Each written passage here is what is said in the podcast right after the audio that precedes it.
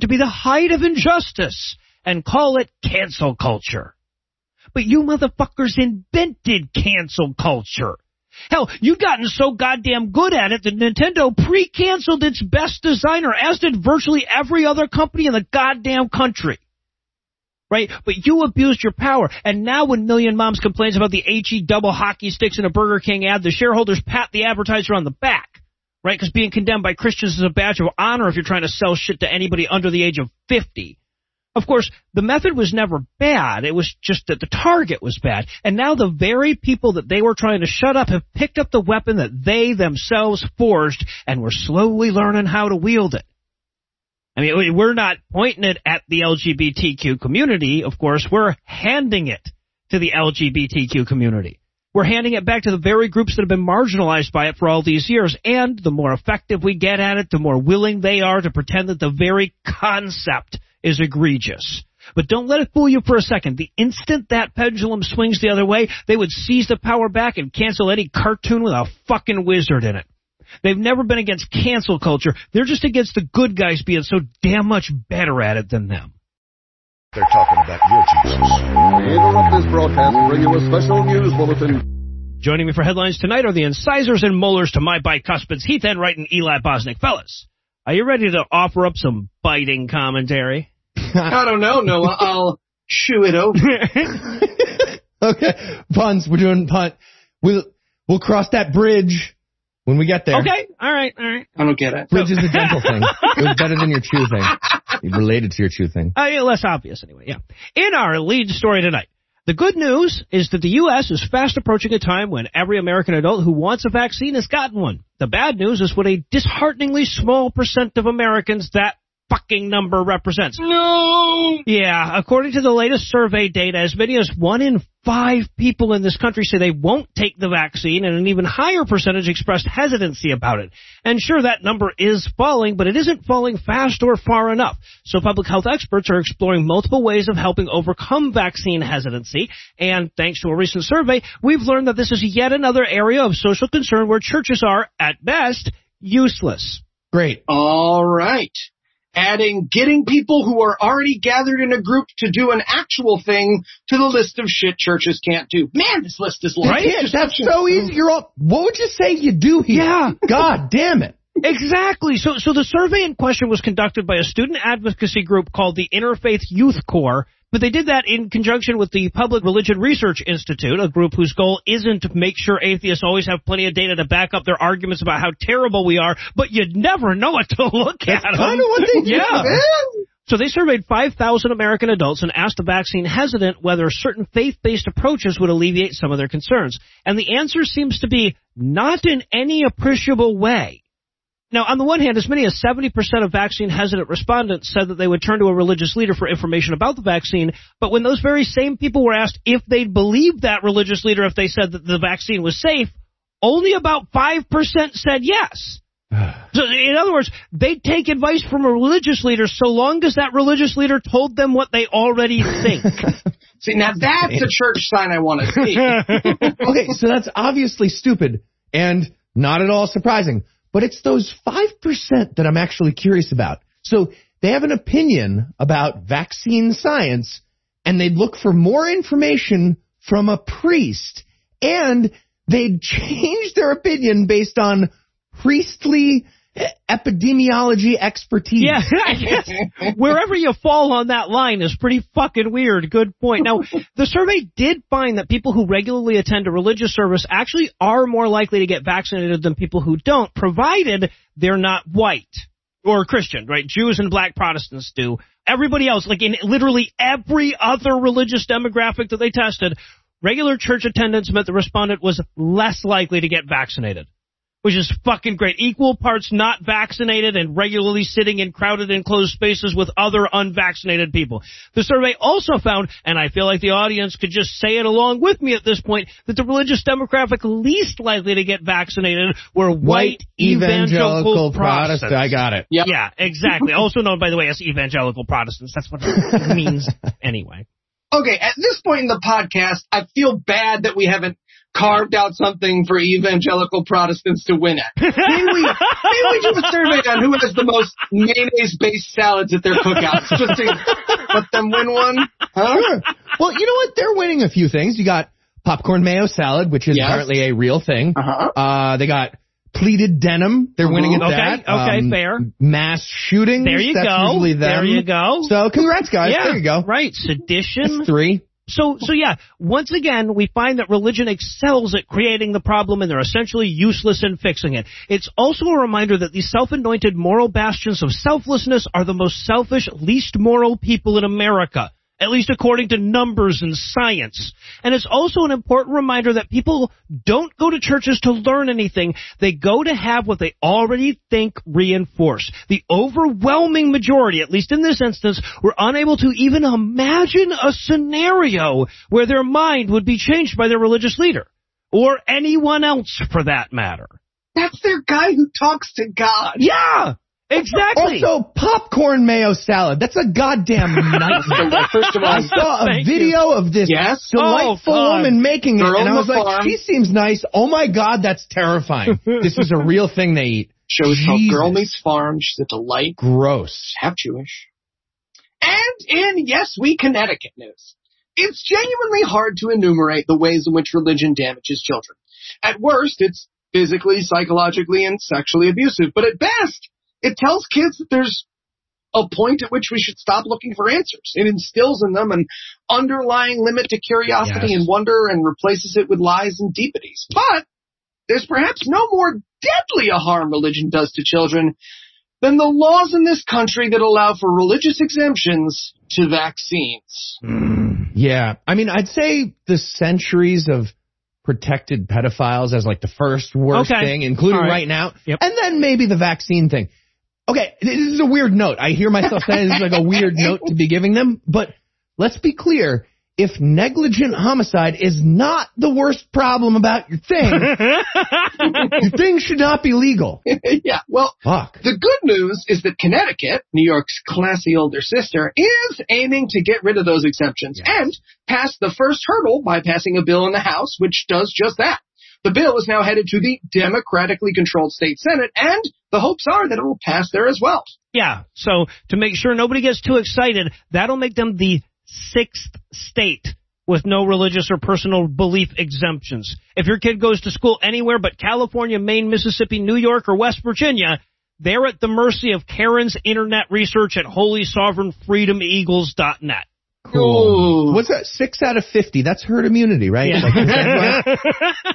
Fingers crossed. And it's worth noting here that there are very few religions that actually prohibit vaccination. Right. Right. Christian scientists are the one that come to mind, but like a bunch of the folks who declare religious exemption for their kids are just stupid assholes who check the box that says religion when they're looking for an excuse because there's literally nothing some Americans won't excuse in the name of religion. And this is by no means harmless. Exceptions to vaccination have brought back new waves of diseases like mumps Mhm. and fucking measles in recent years. And, as will surprise nobody, there are major concerns about herd immunity if we don't immunize kids against COVID-19 when the shot becomes available for them. Like, for fuck's sake, people, I'm sick of them remaking shit I like. right? Like, are we gonna do a fucking gritty reboot of polio before this sinks in? Joaquin Phoenix would be amazing as polio. David Lynch doing a polio movie. Bottom line is, this is an excellent first step by Connecticut. I hope it makes it all the way through to law, but just in case it doesn't, it's a great reminder that religion ruins everything, including herd immunity. Yeah, and the new theme of the Supreme Court is herd impunity for all the laws. So Right, it's gonna be great. We're good. We're gonna be great. Oh. And in great spite North news, we have an amazing story out of Canada about how it's supposed to look when a ridiculous, ignorant, typhoid Jerry refuses to follow basic public safety rules and actively spreads a plague. You're supposed to throw that guy in jail. It's it's so simple and elegant. And that's exactly what happened in Canada to flat earther and anti-masker activist Mak Parhar of British Columbia. He went to jail. So in response to going to jail, he went there for four days. In response, he filed a lawsuit against the BC government accusing them of kidnapping. and it's amazing. We're going to get to the details. And the judge ruled, Mak Parhar, thank you for not wearing a mask. It makes it much easier to fuck your face. That's actually my ruling. Fuck your face. How do these motherfuckers reconcile the idea of suing people for courts having authority? Right? Like, like, like, if a court finds that courts don't count, it wouldn't count. Like, what, what are you trying to do? It gets to that. It really does. I just like the kidnapping idea. Uh, also, Your Honor, I jerked off in the prison bathroom, so they raped me as well. they also raped me. Okay, so here's the backstory on Parhar getting jailed. It starts with his business license getting suspended when he refused to follow COVID protocols at his hot yoga studio. Oh, of course. Jesus Christ. Yoga, just to be clear, Yeah. that's a big group of people breathing heavily in a room full of steam. Yes. That's what that is. And he told his clients that COVID cannot survive the heat. Which, okay, it's true it can't survive certain heat. Well, right. Yeah. But that's also a ridiculous lie in that context. Yes, you can kill some of the virus with high temperatures, but I'm guessing the yoga studio doesn't have like one person breathe at a time and then wait for three hours while the perfect convection oven temperature of 130 degrees Fahrenheit or something higher perhaps, it circulates around that room perfectly, killing all the COVID in that breath, and then the next person breathes. That's probably not how they do it. All right, it's all right. I don't mean to undercut your joke, dude, but honestly, like, as a person who's been to an embarrassingly large number of yoga classes, like, that wouldn't be the weirdest breathing system I'd encounter. Right? Taking turns every yeah. Yeah. exactly. Okay, but how fucking great would it be if that turns out to be true? Right? Just Anthony Fauci coming out in the next 440 degree briefing in a mankini glistening with sweat. He's just like, okay guys, hand counts. I'm on You don't board want with to wear masks. I'm on board with that. So uh, that was all ridiculous and illegal, but he never got arrested for any of that stuff. He didn't get arrested until October of last year when he flew to a flat earther convention in South Carolina. The total distance of that flight didn't make any sense to him. No, uh. but eh, that's a different story. He's a flat earther. It's hard to, it's a curve. So he comes back to Canada and refuses to fill out the quarantine paperwork at the border because he's, quote, not a person under the law. Oh, Jesus Christ. Yeah, he's one of those. According to Parhar, his social insurance number, that's the social security number in Canada, it, the social security number has to follow laws, but he's a natural person, which is a different thing with no laws, I guess. well, the Canadian government arrested his social insurance number and they, they weren't able to detach the human body connected to it, so he, his body, the natural person, also went to jail for four days. Okay, like, so normally I'm not a fan of police brutality, but hear me out. hear me out. Maybe When he, no, when he said, I'm not a person under the law, the temptation just smacked the shit out of him and go, good, that would have been illegal if you were. that must have been overwhelming. Okay, but imagine getting off an airplane, a metal tube that flew through the air at hundreds of miles an hour, and then thinking, I'm gonna fool the system because my name is written in lowercase letters. Okay, They'll never you're crack joking, code. but it's going to be in Mhm. just a second. Yep. Here's what the lawsuit looks like. First of all, Parhar crossed out his name on all the forms and wrote lowercase i colon lowercase m-a-n i man colon again Mak of the Parhar family. Jesus Christ. I Man Mak of the Parhar family.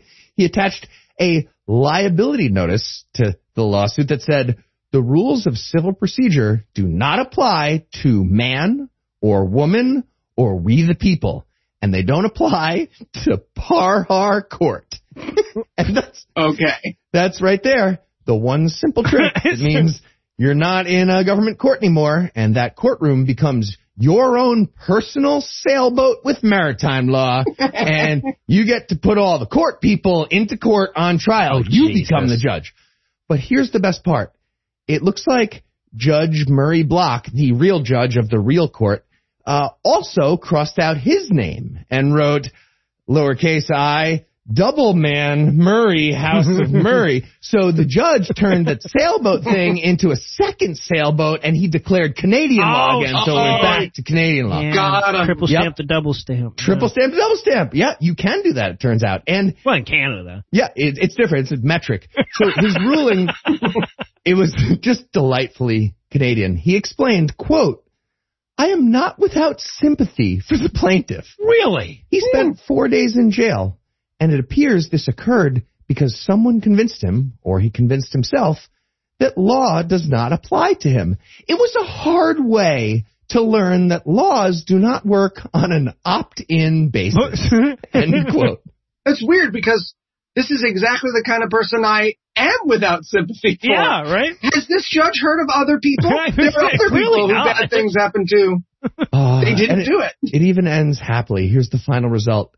Parhar, again, sued the entire government for kidnapping, and he got rewarded negative $750 for his trouble. Nice. Because you get fined for wasting everyone's time, and Canada is the fucking Fuck best. yeah, Canada. Oh, And in once more unto the bleach, my friends, news tonight. fantastic. Thank you. We have another follow up on the book. In chapter four of Crisis and Outbreak of Faith, How Religion Ruined Our Global Pandemic, we talked about the Florida based Genesis 2 Church of Health and Healing, also known as the G2C. They're a family who wanted you to eat bleach therapeutically, but they're not allowed to say that unless they're a church.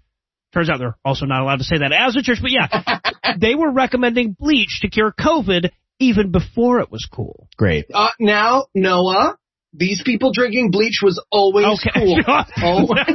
These people are the dangerous part of the Tide Pod challenge. yeah, right. Yeah. People eating Tide Pods were like, that's fucking stupid right there. Just read the warning label. no bleach. So the products they were hawking, uh, they're called uh, Miracle Mineral Solution or Master Mineral Solution. And we've talked about it on the show before. Uh, several different dangerously evil groups have tried to sell this shit as a cure for autism, but since it's just as good at curing all the other afflictions as it is at curing autism, Yeah. a lot of folks branched out and now sell it as a panacea. Or, or at least they try to because selling people industrial bleach and calling it medicine is technically illegal. Yeah, and if you want to bum yourself out, do some research into how long it took our country to settle on that. Yeah, answer. right. Jesus. Okay, so now Mark Grenon, the group's leader, was pretty sure he'd found a clever workaround to all the laws that exist. Kind of a theme in our stories this this week. Heard impunity. Yeah, right. And and that was the word church. Quote. Everything you do commercially is under the Universal Commercial Code, okay? A church is completely separate from that codes, statutes, and laws. Can I Sick. stop him and not be okay? No. no. That's why a priest can give a kid wine in church, probably, and not get arrested. What? Why? Because it's not under any law. You can't arrest us for doing our sacraments. No, no, end no. quote. Yeah, obviously we can't tell priests to stop giving out glasses of bleach to kids. That would be dumb. It's fucking basic freedoms. That's ridiculous. Also, they sell MMS online. right? It's Yeah. not a free sacrament. right. Exactly. His argument breaks down even if feeding bleach to kids was a good idea. Still a bad argument. Still, you gotta admire a guy who looks at how religious exemption to the law crumbles under the slightest scrutiny and sees a business opportunity, right? He's like, wait a I second. I have to admire that. Well, so okay, but it, it turns out there are still laws, sacraments or no. Um, last July, when government officials raided his church, they confiscated 22 gallons of Miracle Mineral Solution, along with several tons of sodium chlorite and 50 gallons of muriatic acid. That's a normal thing to have at a church. You're That's- right, That's, yeah. a reasonable thing for Jesus, anybody to have in- stockpiled. Any state but Florida, that would have been the closest to bad guy in a comic book raid that they had ever executed as police. Now, at the time, Grenon and his sons slash accomplices were charged with conspiracy to defraud, conspiracy to violate the Federal Food, Drug, and Cosmetic Act, and criminal contempt. Cosmetic act? Yeah. that's like alcohol, tobacco, and firearms. It's just, Did a bunny Yeah. in a shocking shade of red lipstick kick down the door? Yeah, it turns to his foods and his drug partners. Yeah, exactly. so now all of that got even worse for him last week when a grand jury indictment bulked up those charges with bonus counts of contempt and conspiracy to commit fraud, up to and including allegedly threatening the fucking judge presiding over the case. Okay, so apparently they told the judge, trying their goddamn case, that if he forced them to stop selling medicinal bleach, they would arm up and instigate, in their words, a Waco. What? Well, yeah, I don't know if that's a threat because like Waco ended with them all burning to death while suffocating on tear gas. I'm, I'm not sure what they're threatening exactly. Judges but- was like, yeah, cool. Do your fucking thing, guys. Yeah, right. But the grand jury felt like that was plenty enough to warrant another contempt charge. So yeah, for the eighth time in American history, a law applied to a church, and that, friends, is worth celebrating. Woo! And in a news in the right direction. News. News. One of the hardest decisions we've had news to make rhymes here. with news. You were waiting for us to laugh. I get it. Not sure. I was pausing for your. Ha Bonmo. Go ahead, Eli. Thank you. One of the hardest decisions we've had to make here at the Scathing Atheist since the outbreak of COVID is how often to mock assholes when they get a disease they pretend doesn't exist. Do we, as I suggested, introduce a weekly segment called Here's Hoping You Die? Or, more tastefully, as suggested by our lawyer Andrew, do we save up our jubilation for a really good one? Well, whatever the answer, we got a really good one as country music sensation, anti-masker, and second worst human being named Ted, Ted Nugent, got covered this week, and I am loving it. And I want to be super clear to Ted Cruz and to Ted Nugent that we're counting Bundy. He just doesn't make the list. That's that's Yeah. thing. Third or bottom or further down, yeah. So here's the backstory. In the early 1980s, racists got mad that their spin-off of folk music, which had always been progressive, country music, was also starting to get progressive. So they created this thing called stadium country, and they hired these no-talent artists, and they studio produced the album. So every couple of months, So a little little less backstory. Oh, okay, yeah, uh, yada yada yada. Yeah, Ted Nugent exists, and he saw. he spent most of the pandemic denying its existence, saying on video at Christmas, "quote It's not a real pandemic, and that's not a real vaccine. I'm sorry, I ain't taking no vaccine. You come at me with a needle, and I'll be in fear of my life. You know what I'll do if you come at me with a needle. Hi, I'm from the government. This needle's good for you. Fuck you. okay, so when the government vaccine commando shows up with a needle for Ted Nugent, hmm Ted Nugent is going to perform a skit as both characters, himself and the commando, Yes, and he is. confuse him? I mean, fifty fifty. Yeah. Yeah. this guy just standing there with the needle. I don't know. I- Are you me Am I? now? Is that what Do I want? sound like? Yes, and am I in this? I don't know. Stab you. You're under arrest. Yeah, so vaccination policy that matches my toddlers aside, this week, Nugent took to Facebook to tell everyone how sick he was with the disease that the fuck you needle would have prevented him Yep, from getting, yeah. saying, quote, I got a stuffed up head, body aches, oh my god, what a pain in the ass. I literally can't crawl out of bed the last few days, but I did. I crawled. End quote. Huh. You know what? Maybe it's just cat scratch fever. Yeah, I think no, it'll be fine. could be. I think it'll be fine. It's a real real thing. It's a Ted Nugent song. Bob. Dylan, Bruce Springsteen. Fuck everybody.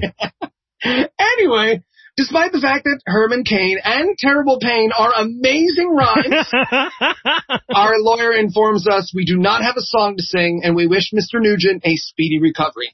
Here's hoping he finds Gatorade less threatening than a vaccine. so I don't, I don't, I don't think we have to wish for it to be speedy necessarily. absolutely do not. okay, so so while Ted Nugent crawls about in delectable agony, we're going to pause for a word from this week's first sponsor, Blue Chew.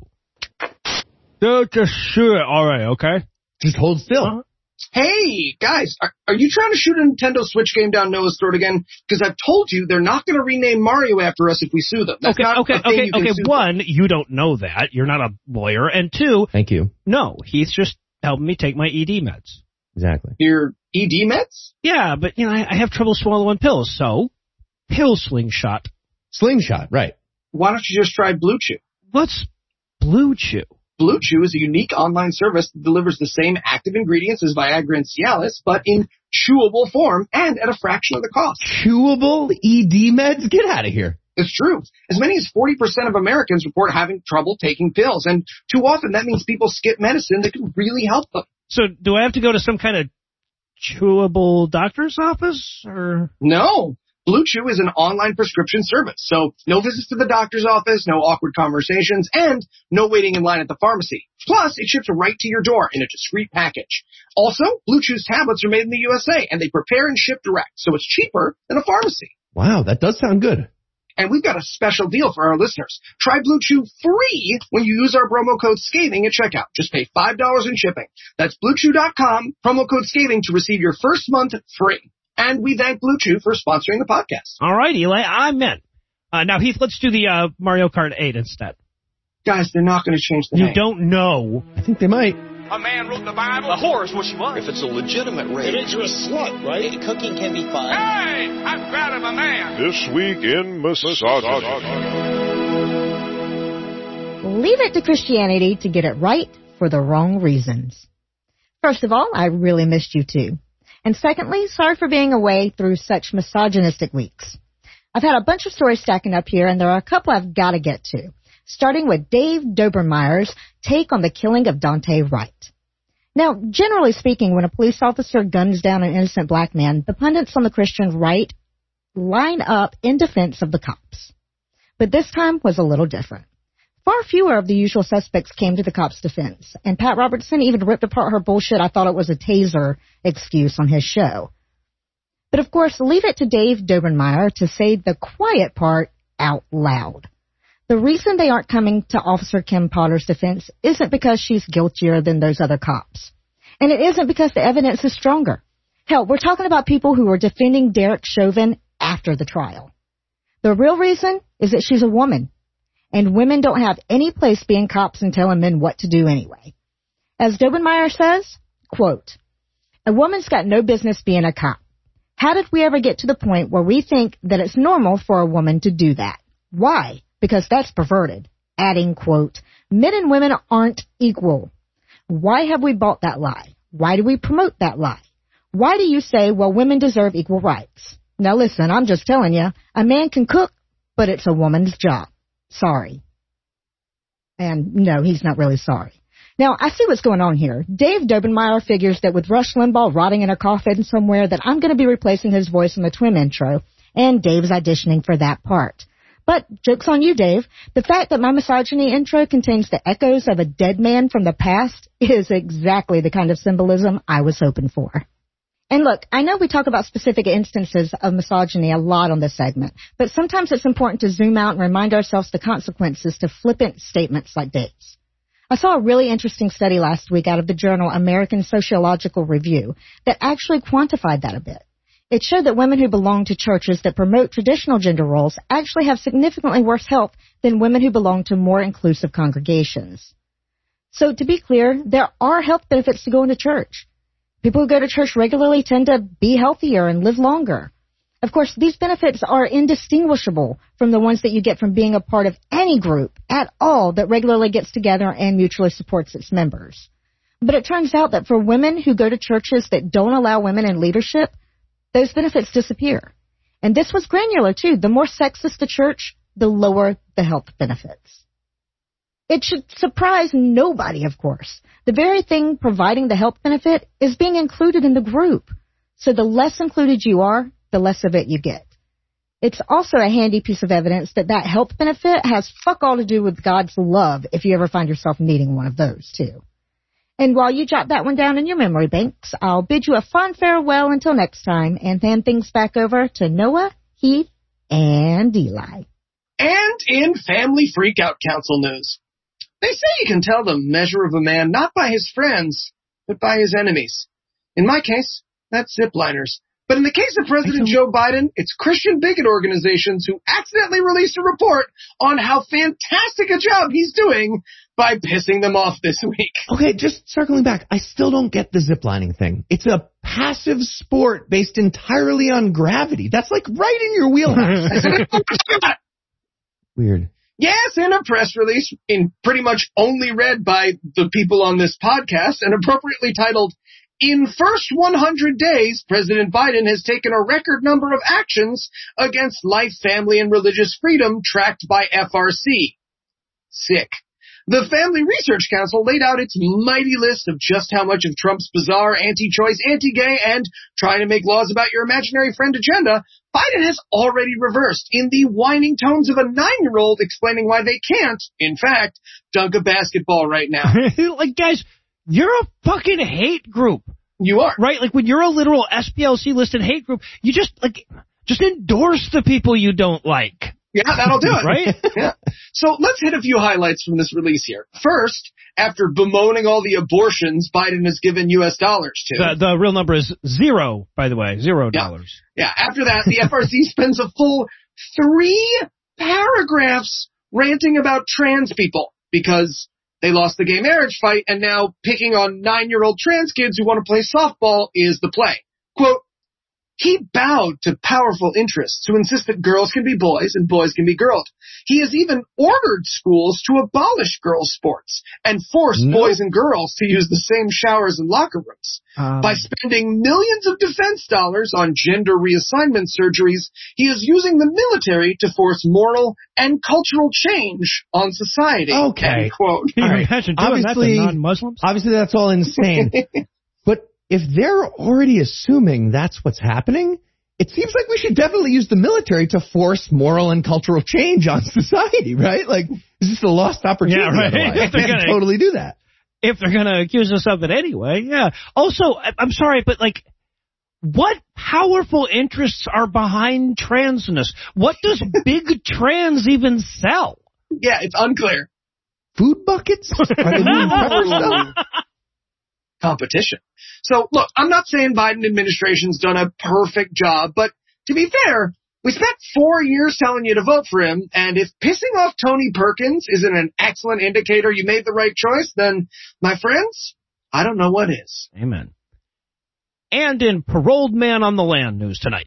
Kent, Kent Hovind's miserable existence is just a perpetual fucking delight. I, I know that some people say you shouldn't find your joy in the misery of others, and honestly, I feel like if you explain Kent Hovind to them, they might see the error in their ways. Wait, wait, wait. Ken Hova, is he Matt Powell heavy? Yeah, Is that that is? exactly. Ken Hovind, he's like three parts Ken Ham, one part Alex Jones. He's a sovereign citizen creationist who spent a decade in jail and got his dinosaurs and man coexisted theme park seized to pay back taxes. and now he's apparently trying to sue the government for subjecting him to laws.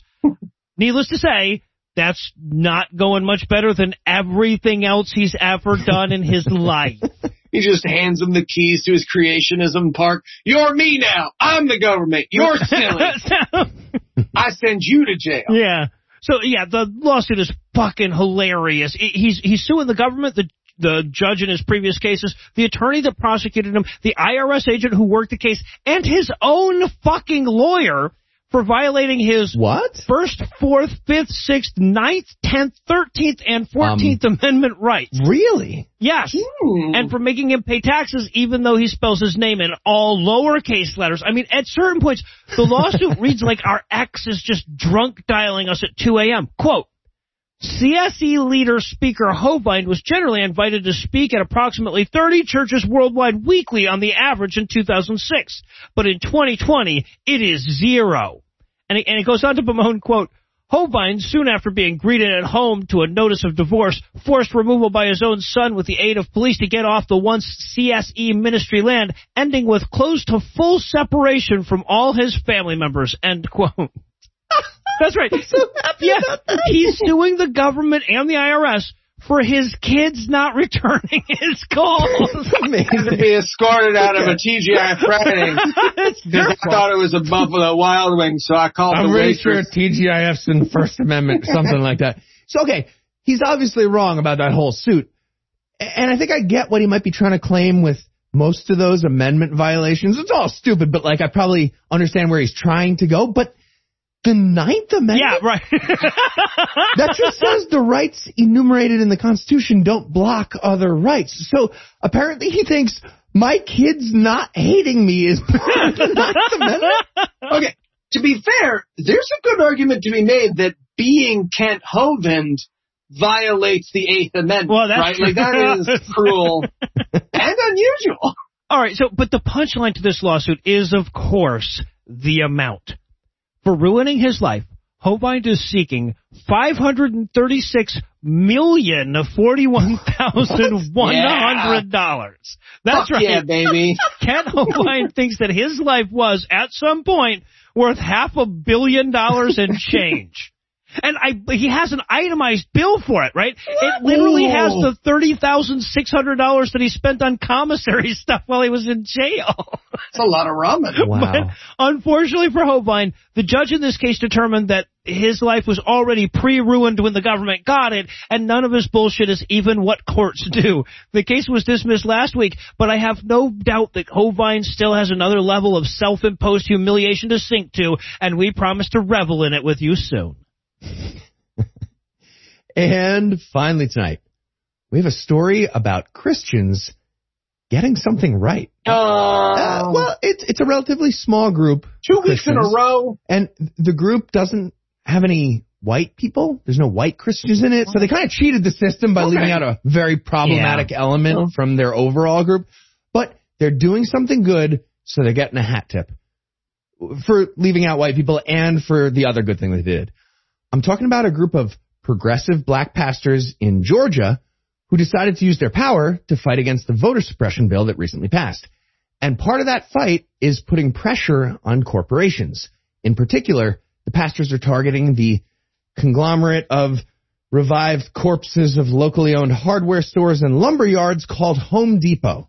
Because Home Depot's stance so far is to have no stance. And having no stance on bigotry is actually a stance. Uh-huh. It's called the bigotry stance. But just when Christians are doing something potentially noble in America, you can count on Republicans to ruin it. Or, or at least try their best to ruin it. And there's Ben Shapiro responding to the brat signal. he heard about Home Depot getting bullied, so he made a video of himself buying one single piece of wood for spite. he made a video for anti anti bigotry spite. Yep. That's a thing he did for his job. And from a guy whose wife told him wet vagina is a disease, it's an impressive cell phone, right? it's the Bono's baseball of cell phones. Like, wow. Oh my! When I first saw the picture, I was convinced that he was poning all the libs on Twitter that told him he couldn't get that. Even So- worse. Watching Ben Shapiro have extreme difficulty holding an ouchy piece of wood in his little baby hands with with a plastic bag that he clearly requested from Home Depot for his one piece of four foot length wood. That was amazing. Why don't they show the person who handed him I- the plastic bag? Unbelievable. Okay.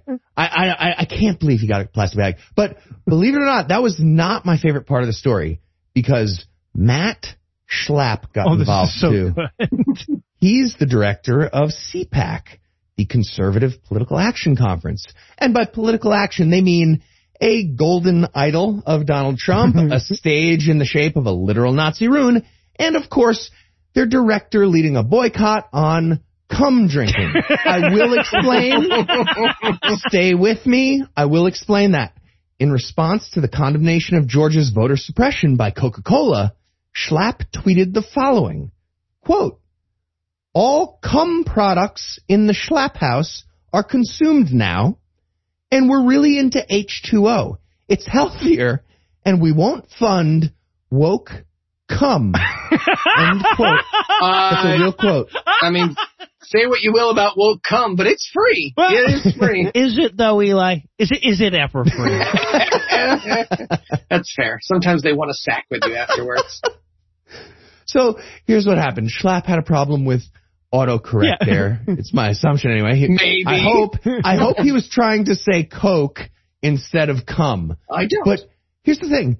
If your smartphone notices a pattern in which coke needs to be replaced by cum a lot, we should be allowed to subpoena your entire text history. Like America demands answers about that. yeah, Matt, it's it's weird how often you send people videos of you drinking your own Coke. of course it's yours. That's why you're drinking it. I don't understand. it's a shame though that Matt is on his side because I would love to have seen the response video of Shapiro thwarting that boycott. Right? Why is it in a bag, Ben? Why is it in a bag? All right, now that you've got the image of Ben Shapiro guzzling cum out of a bag in your head, I think we can wrap up the headlines. Heath, Eli, thanks as always. Jumanji. And when we come back, the Bible will start padding its character count. Hello and welcome to Sketchy Sex Shop at your local mini mall. How may I stare at you? Um, accusingly, is what it looks like right now. Yes, I do this to everyone who walks in. Right, right. So some of your sex stuff, it looks kind of sketchy. Mm, it is. It very much is. Right, like it, is this dildo supposed to be glowing? Uh, it is uranium, so it will do that. Okay. And why is this lube right here spelled L O O B? Oh, fun fact, that's because of maritime law. Huh. It's a fun, yeah. That is a fun fact, actually. Yeah. Okay, so I'm just looking for safe sex toys from a company that I can trust not to be sketchy. Ah, so then you want adamandeve.com. Oh, what's adamandeve.com? They're the number one adult toy superstore. Originally part of a master's thesis, adamandeve.com was the first mail order contraceptive business in the country. They're a sex and sex work positive, queer friendly seller of fuck stuff that won't poison you. Okay, well, I do like not being poisoned. Millennials. But even better, when you order from adamandeve.com and use our code SCATHING at checkout, you get 50% off almost any one item plus free fuck stuff. Ooh, what kind of free fuck stuff? A vibrator, a cock ring, and a lube sample. Lube as in L-U-B-E? L-U-B-E, yeah. Fantastic. I am sold. What's that code again? That's scathing. S-C-A-T-H-I-N-G. Offer code scathing at checkout at adamandeve.com. Before you go, would you like some sketchy pills that say tiger on the package? Um, do they make you a tiger or they're made out of tiger? No. Okay.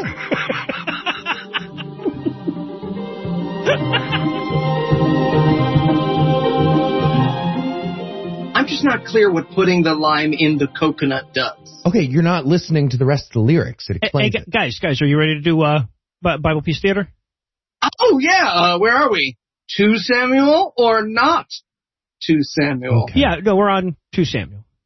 Like, like Hamlet. Yeah, we got it. We got it. Yeah. So, so quick reminder: Saul just died, right? He threw himself on his sword so that guys with uncircumcised dicks wouldn't kill him, and uh, and we're going to open up on David getting that news. King David, King David, I bring news. Yes. How goes Saul's battle with the Amalekites? Oh, uh, badly, sir, pretty badly. I found him wounded in a field. You, young man, come here. Oh, wow. King Saul, you're, uh, you're hurt really bad, huh? Yeah, yeah, I know. I, uh, I threw myself on my sword Mm-hmm. so that guys with uncircumcised dicks couldn't kill me, but I, Uh, uh, What? I, I didn't die, as you can see, so, Okay. uh, will you stand on my back and help me die? Sorry, stand on your back? Yes, quickly now before they take me. Okay. Oh, golly gee, that's smart. How are you alive? Oh, the blade went through and missed all my organs, so I need you to Really? jump up and down. I mean, really get that sword in there. Come on. Okay, okay. Oh god, this is so gross. Oh, I can't. Can you just take poison or something? This is, this is really gross. No, no, no, no, no, there's no time, there's no time. Okay. Ah. God, it's just, it's so gross. Okay, there we go. Now I'm dead. Okay. So, you murdered King Saul. What? No, no, no. I didn't murder him. He asked me to kill him. Hey, hey, you, over there. Kill this guy. Are you serious right now? Oh my god. You guys are the worst. Yeah, that's what you get for killing King Saul. I hate you all so much. You're the fucking worst. And now, I, King David, shall sing a lament to my dear friend Saul. Bows are so great. You gotta string 'em tight and shoot arrows with them. Aim your bow at the bad guys and then shoot them with arrows. Uh, Oh. excuse me, David?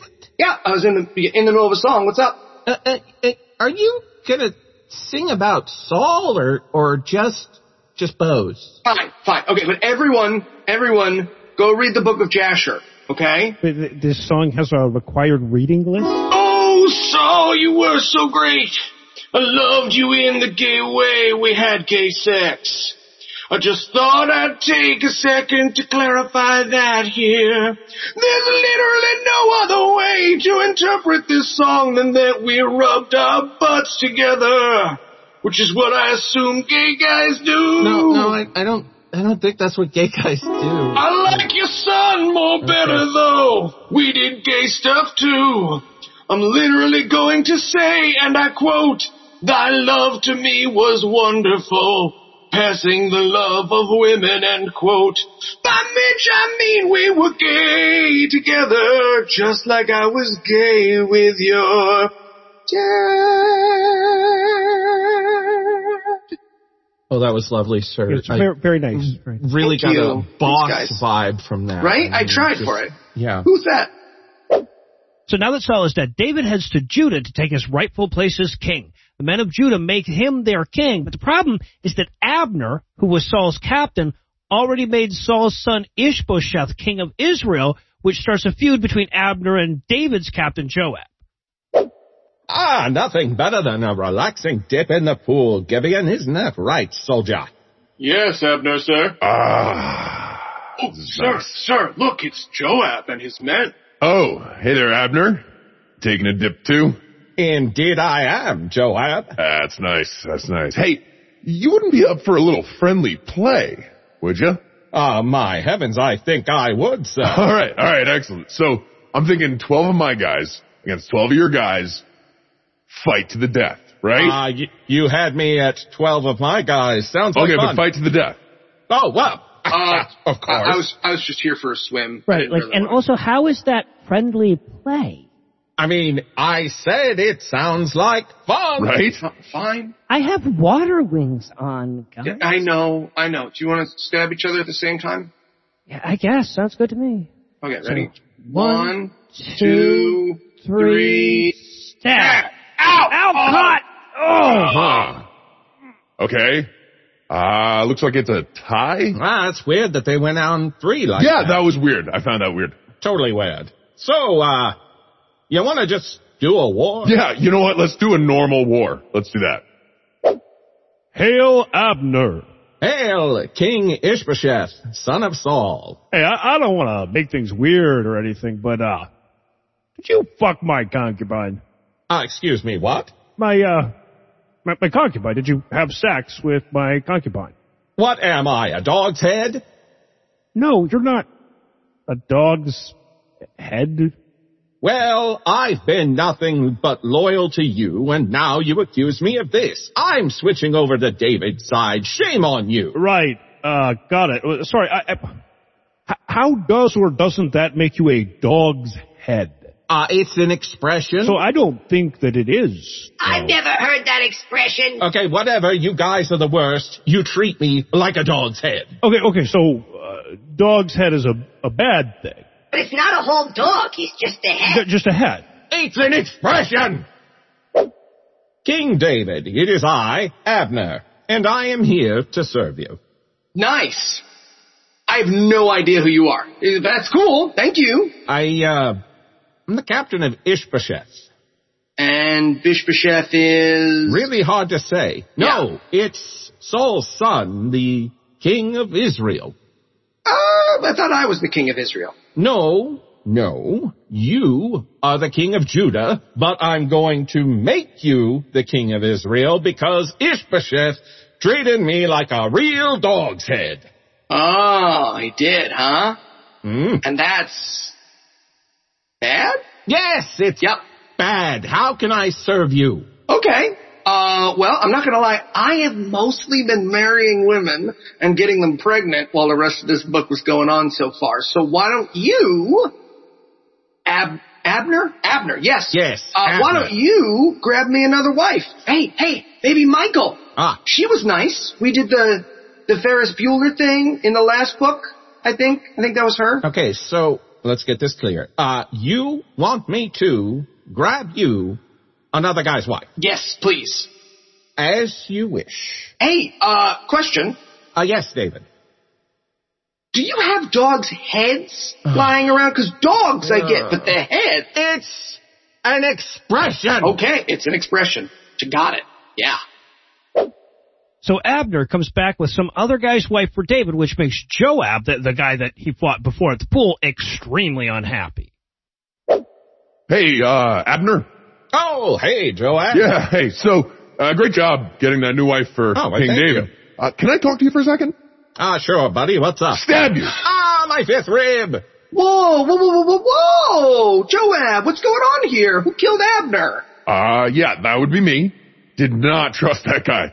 You ever hear him do the dog's head expression? Yes, he does that a lot. was definitely, it was a weird expression. Yeah. But, but Joab, we, we can't just stab people because we don't trust them, buddy. We can't? No! This can make me look awful if I don't curse you now. What? Seriously? Yeah, seriously. Come Okay. on. Yeah, I have to. No, my hands are tied. So from now on, nobody in your family's dicks are going to work, and they're all going to walk with canes, and then they'll kill themselves for all your generations, forever. Okay, I mean, yeah, harsh curse, but if none of my kids' dicks are gonna work and they're gonna kill themselves, uh, not especially long term. Like the, the all your generations thing isn't really a factor at that point, right? Oh, you know, I did not think of that. Yeah. I feel like a real dog's head, let me tell you. Seriously? It's catchy. It no, gets in not. your head. It's not. It, It I does. don't even understand. It doesn't even make any sense. King David. Hail! Uh, hi! Who are you? Uh, we are Bana and Rahab, officers of Ishbosheth. Lot of names. Busy week. The son of Saul? Right. Yes. Who the Abner guy worked. Yes. yeah, Ishbosheth. mhm. Yes. We yes. have cut off Ishbosheth's head and bring it to you as a gesture of peace. Wow. Okay. I feel like there's just there's just so much. a- Warning, the following podcast has been rated R for strong language, partial nudity, and mild drug use. This week's episode of The Scathing Atheist is brought to you by Gabby, Stamps.com, ZipRecruiter, and by the new website for people named Frank who are in possession of a peach, frankspeech.com. Totally different website than frankspeech.com, though. I sure hope there's no confusion, my pillow guy. And now, The Scathing Atheist. Hi, I'm Andy from Los Angeles, and I'm a three-time cancer survivor. I was healed miraculously by an ancient Jew, and his name was Peter Rosen, MD, who did assure me that we evolved from filthy, filthy, filthy monkey men.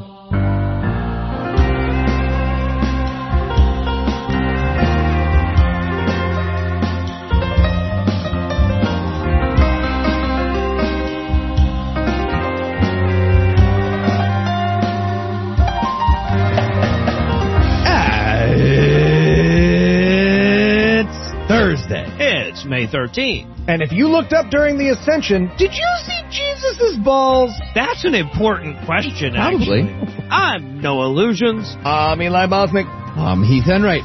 And from Mediterranean Avenues, New Jersey, Cincinnati Red State and Redtown Blue State, this is The Scathing Atheist. Oh, this week's episode, Caitlyn Jenner's existence defeats the bigotry war games computer. Joe Biden persecutes Christianity with a national day of prayer. And the GOP will look the lighter side of human trafficking. But first, the diatribe.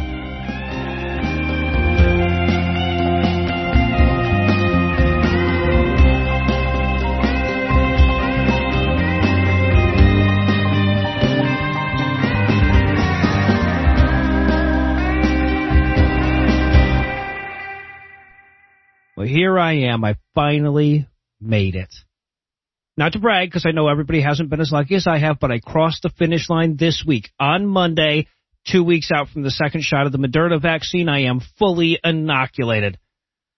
After a long 14 months isolation, I can finally go to social events, see other people, hug, be hugged, and dine out.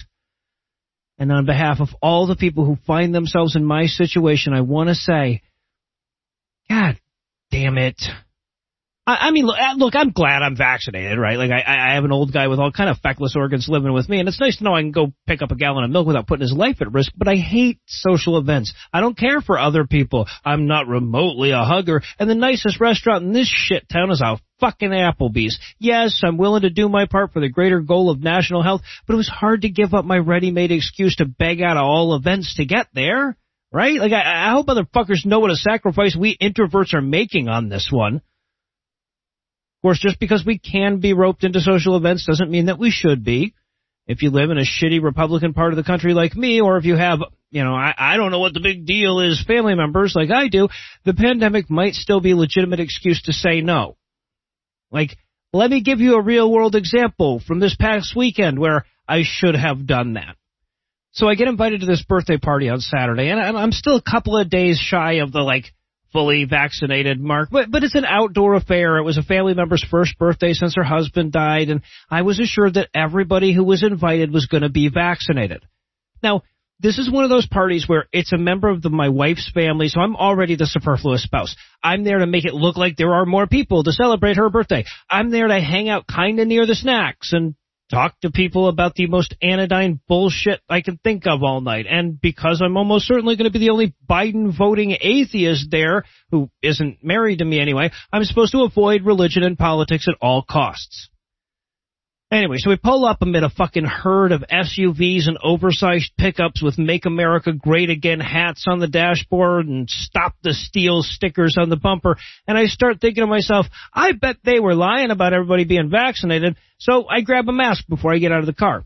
Uh, needless to say, Lucinda and I are the only ones wearing them. Anyway, I, I make a quick round to say hi to people, you know, the the ones that I actually want to see. That's my niece and her daughter, and, and then I find a lawn chair that nobody's using. I plant my ass and I reflect on how smartphones are an introvert's best friend. But of course, before long, somebody's pulling up a chair to chat with me, and it's one of those pretending to remember this guy conversations. He turned out to be like one of my sister-in-law's neighbors that I must have met at a cookout or something, and we talked about the NFL draft for a few minutes, but then after that I was out of sports talk and I can no longer delay the inevitable. He brings up the fact that his wife and his daughter went ahead and got vaccinated, but he's not too sure about the long-term side effects of that thing. After all, who knows what the vaccine might do to you, you know, 10 years down the road. So I say, Oh, I do. None. Nothing, because it's a fucking vaccine and not a goddamn time capsule, you frothing at the mouth idiot. What about the long-term effects of COVID-19? Jesus fucking Christ. We know those include lung damage, heart damage, liver damage, permanent loss of basic senses, and something called brain fog, though I doubt you'd notice the last one. But somehow, between my brain and my mouth, that got whittled down to, huh, and then I find myself in this kind of fucked up situation vis-a-vis social etiquette, right? Because my goddamn father-in-law is at this event. The person whose birthday it is just turned 71. There are kids there. And I'm not like, I'm not technically all the way vaccinated at that point myself. So I feel like I should just leave. I should just say, oh, I was told everybody here was going to be vaccinated and just pick up my shit and go. I, I shouldn't be concerned about whether that's going to hurt anybody's feelings. Somewhere along the line, somebody lied about the safety conditions at the event itself, and that's more than enough reason to just fuck off. But, and this will be the downfall of our goddamn species, my desire not to be rude overruled my desire to keep myself and my loved ones safe, so I fucking had to write off that option. And the other option, of course, was to say all the stuff that my internal monologue was shouting at this asshole, but surely that would come off as even more rude than just leaving. The other option, and the one that I ended up settling for, was to, you know, fake a couple of phone calls, keep myself way off in the distance in the back, back, back part of the yard, and then leave the absolute second it would be socially acceptable. And it pissed me off, right? Like I was pissed at myself for capitulating to social pressure that easily. But more than that, I was pissed because I went in there without a fucking plan right? I should have predicted that something like that was going to happen, especially in the Trumpety ass area I live in, and I should have decided in advance exactly what I was going to do. And of course, on the drive home, I formulated the exact fucking plan I should have gone in there with, and even though it's too late for me to use it in this instance, something tells me the situation is going to come up again. So, and you might encounter it yourself, so I'm going to offer it up in case it comes in handy for you. The next time somebody tells you that they didn't get the shot, they're worried about this, they're not so sure about that, whatever, just say, scared of the needle. And then no matter what justification they offer, just very obviously don't believe them and go like, come on, man, you're scared of the needle. It's, it's fine. Just admit it. Because like, let's face it, if you meet a person offering up how unvaccinated they are unsolicited, odds are overwhelming that A, it's a guy, and B, it's a guy who buys all the way into the toxic masculinity bullshit about how they ain't supposed to be scared of nothing. And, and not only could this method be effective, Let's face it, this is almost certainly true, right? That's why they're avoiding it. Nobody likes to get stuck with a fucking needle and they've got an excuse. In fact, you know what? I'm willing to offer this strategy up on the national level if the White House wants it. I feel like Joe Biden's don't be such a sissy campaign might have legs, right? Like, Biden comes out, looks straight into the camera and says, what are you, yellow?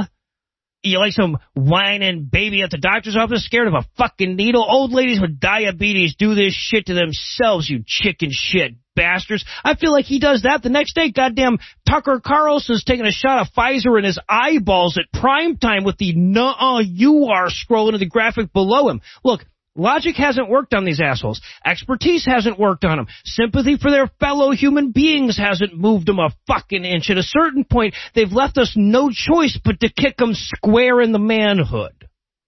They're talking about your Jesus. We interrupt this broadcast and bring you a special news bulletin.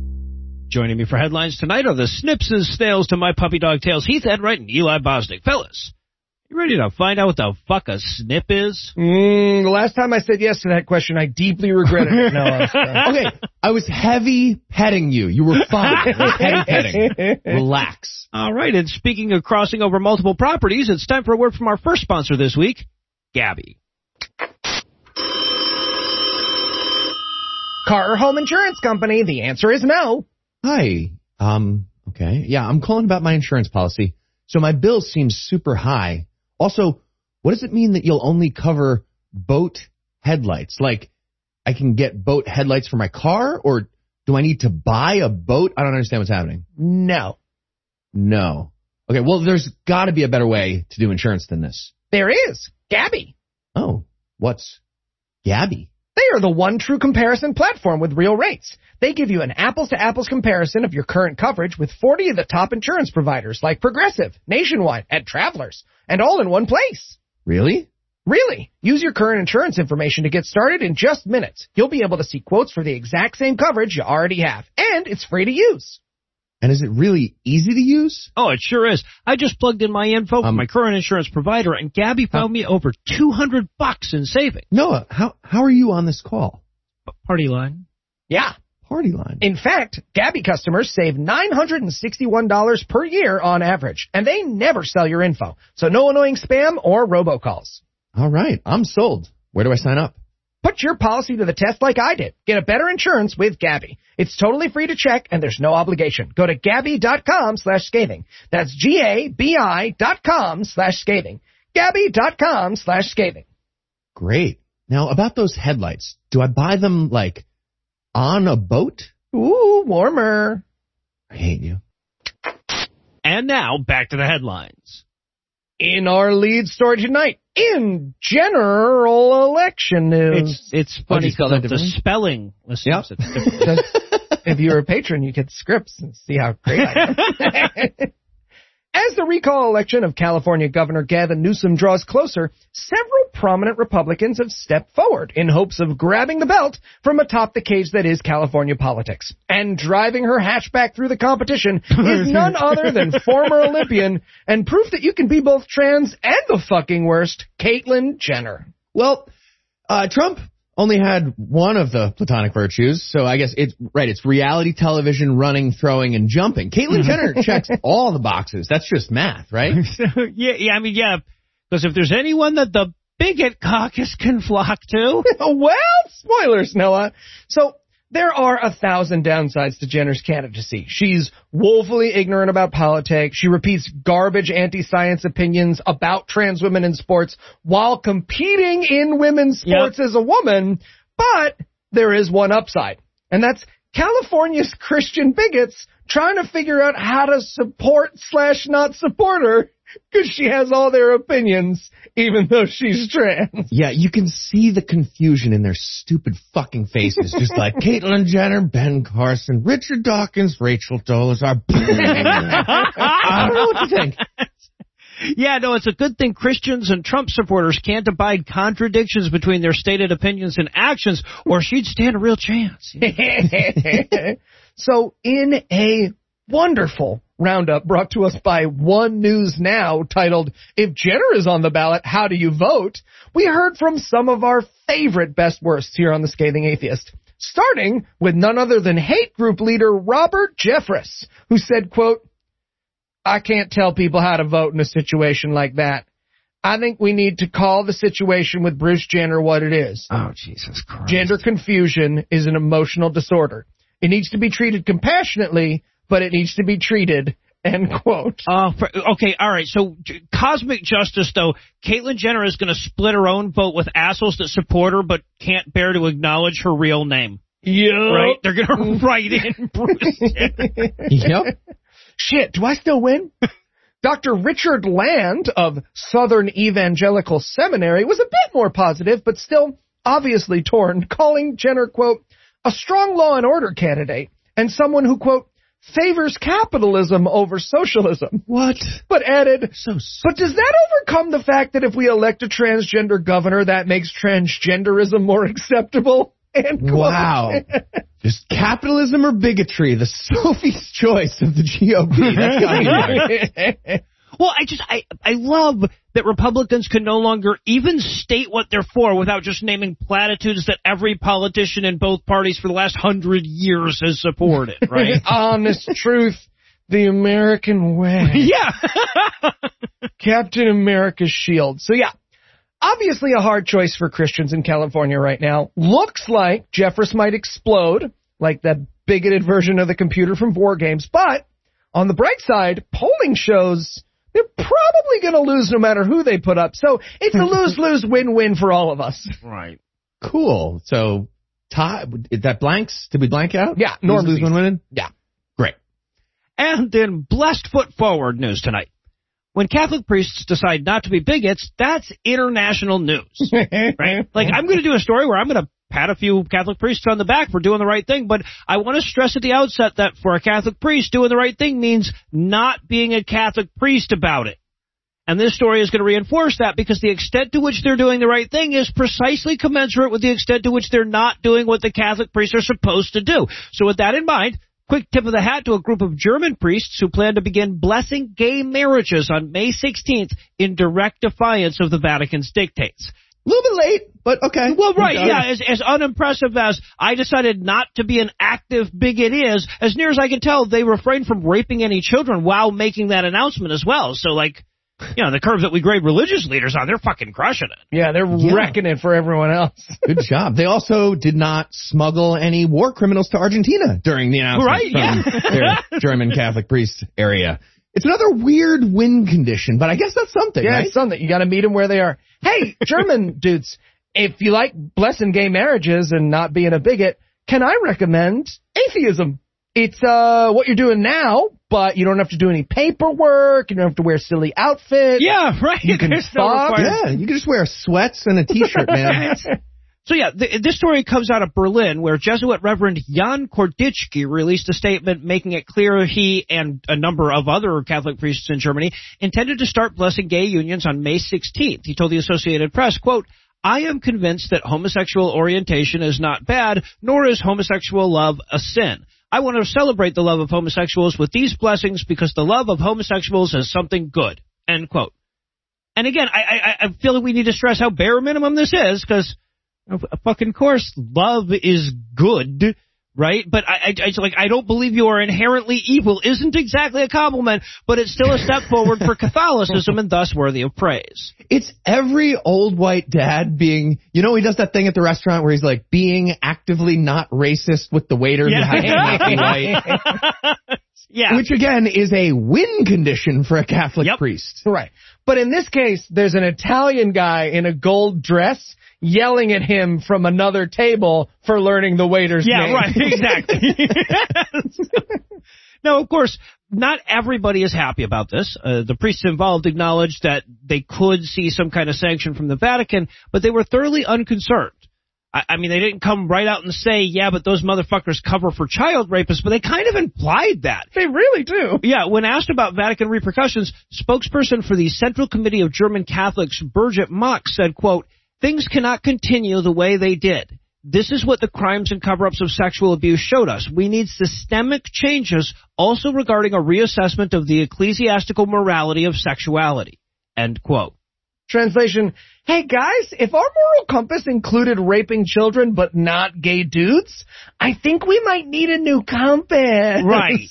to be clear, he didn't mean raping gay dudes. It just was confusing the way the phrasing. Uh, uh, So, at least a hundred Catholic churches in Germany currently plan to participate in this bit of civil disobedience. And while the blessing won't have any official legitimacy within the church, that literally could not matter less if it fucking tried. and even if it did, it would still be imaginary to the second power. So, okay, now it's imaginary to the third power. So fucking what? On top of that, sanctioned by the Vatican, generally speaking, makes an action less moral. Yeah.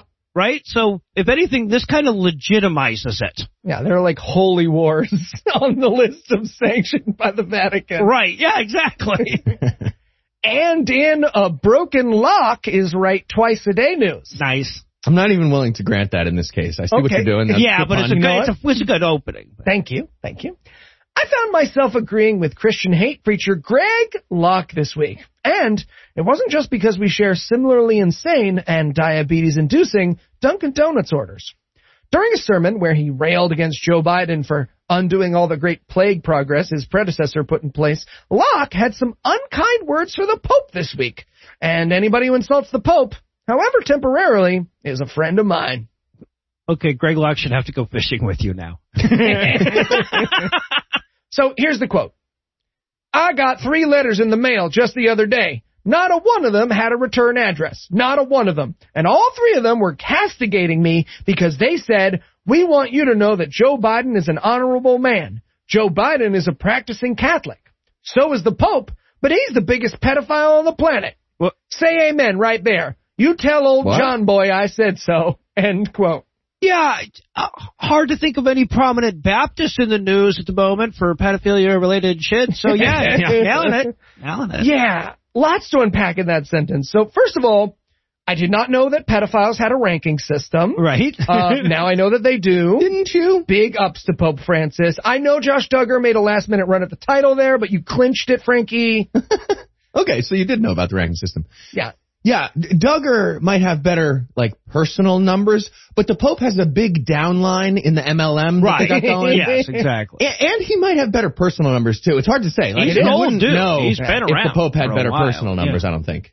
Okay, but my real question is about that last bit at Yes, the end thank you. where he says John Boy. That was very confusing. So I have two theories. Either Greg Locke forgot Joseph Biden's name, possible, Very or possible. Yes. as Hemant Mehta over at the Friendly Atheist blog postulated, he thinks that the Pope is still John Paul II. Yes, I think that's right. Who died 15 years ago. Almost ago. certainly that second Yes. one. Yes. Or or he thinks.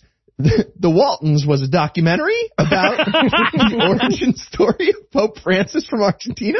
Or maybe he wanted them to tell John Stamos. I'm just saying, it's Greg Locke, right? Let's not pretend that there has to be some reason for his words to happen. Or Yeah, that's fair. Either way, it's nice to find some common ground with Greg after so much back and forth on this show. Big ups to him, and hey, the leader of his movement, Jerry Falwell Sr.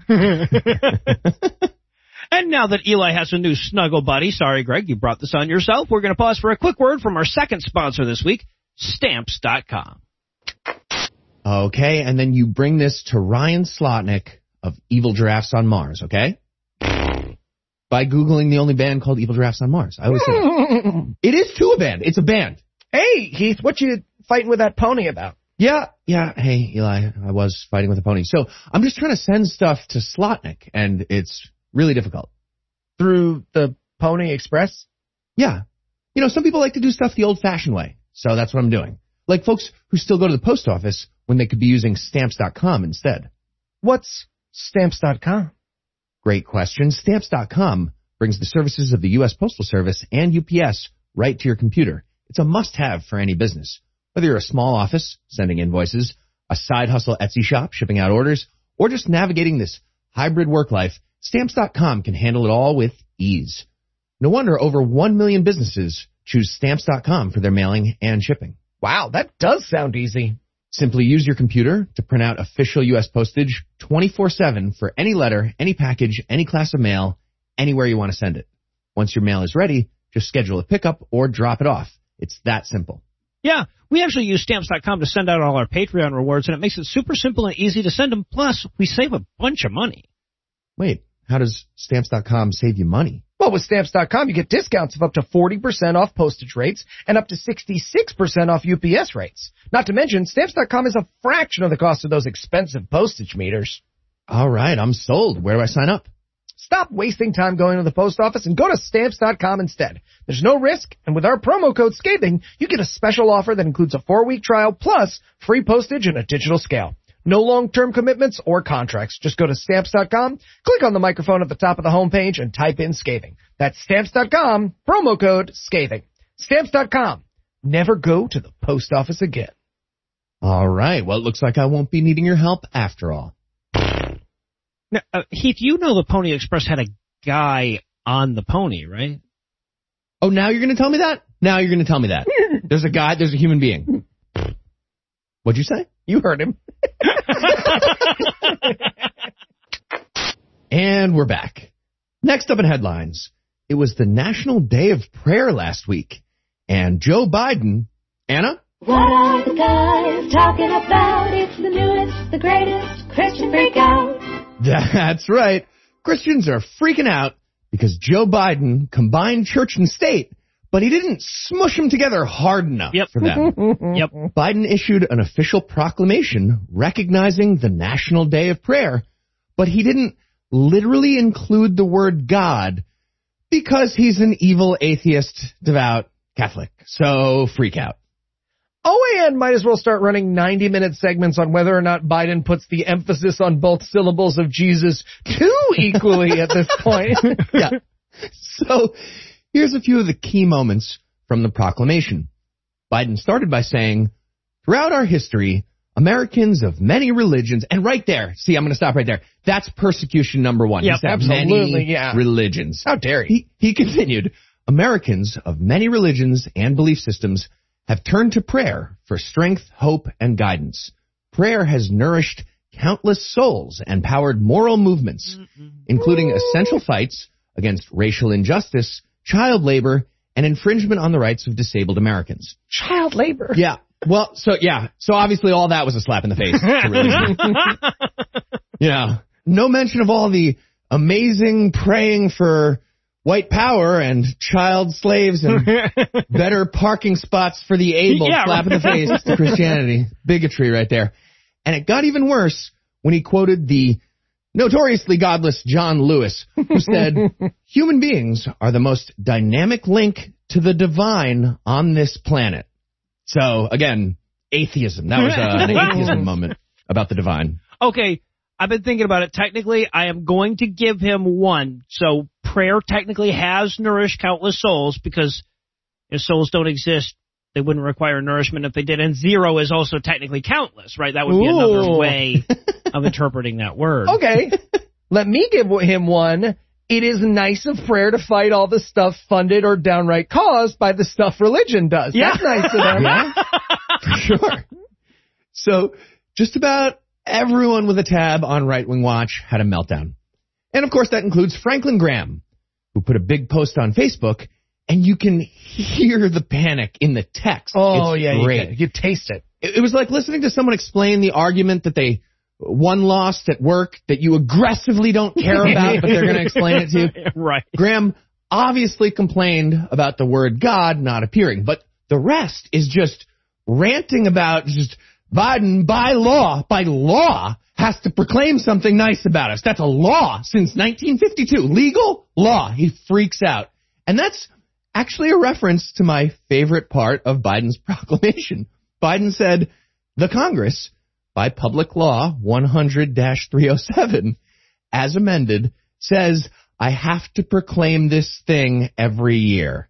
Okay. There. I did it. Which, so yeah, it's true. There is some kind of law in there that says something So like that. Fucking dumb. Graham freaked out about it though. But but isn't it amazing though to watch them call themselves on their own bullshit here, right? Because like for decades they have justified this obvious First Amendment violation by saying it doesn't encourage Christian prayer, just prayer in general, and all kinds of people pray. And then somebody legitimately does that, and they lose their fucking shit. Yeah, it's like driving your racist mom to a black neighborhood and then just watching her panic and try and describe her surroundings. Rolling up the windows.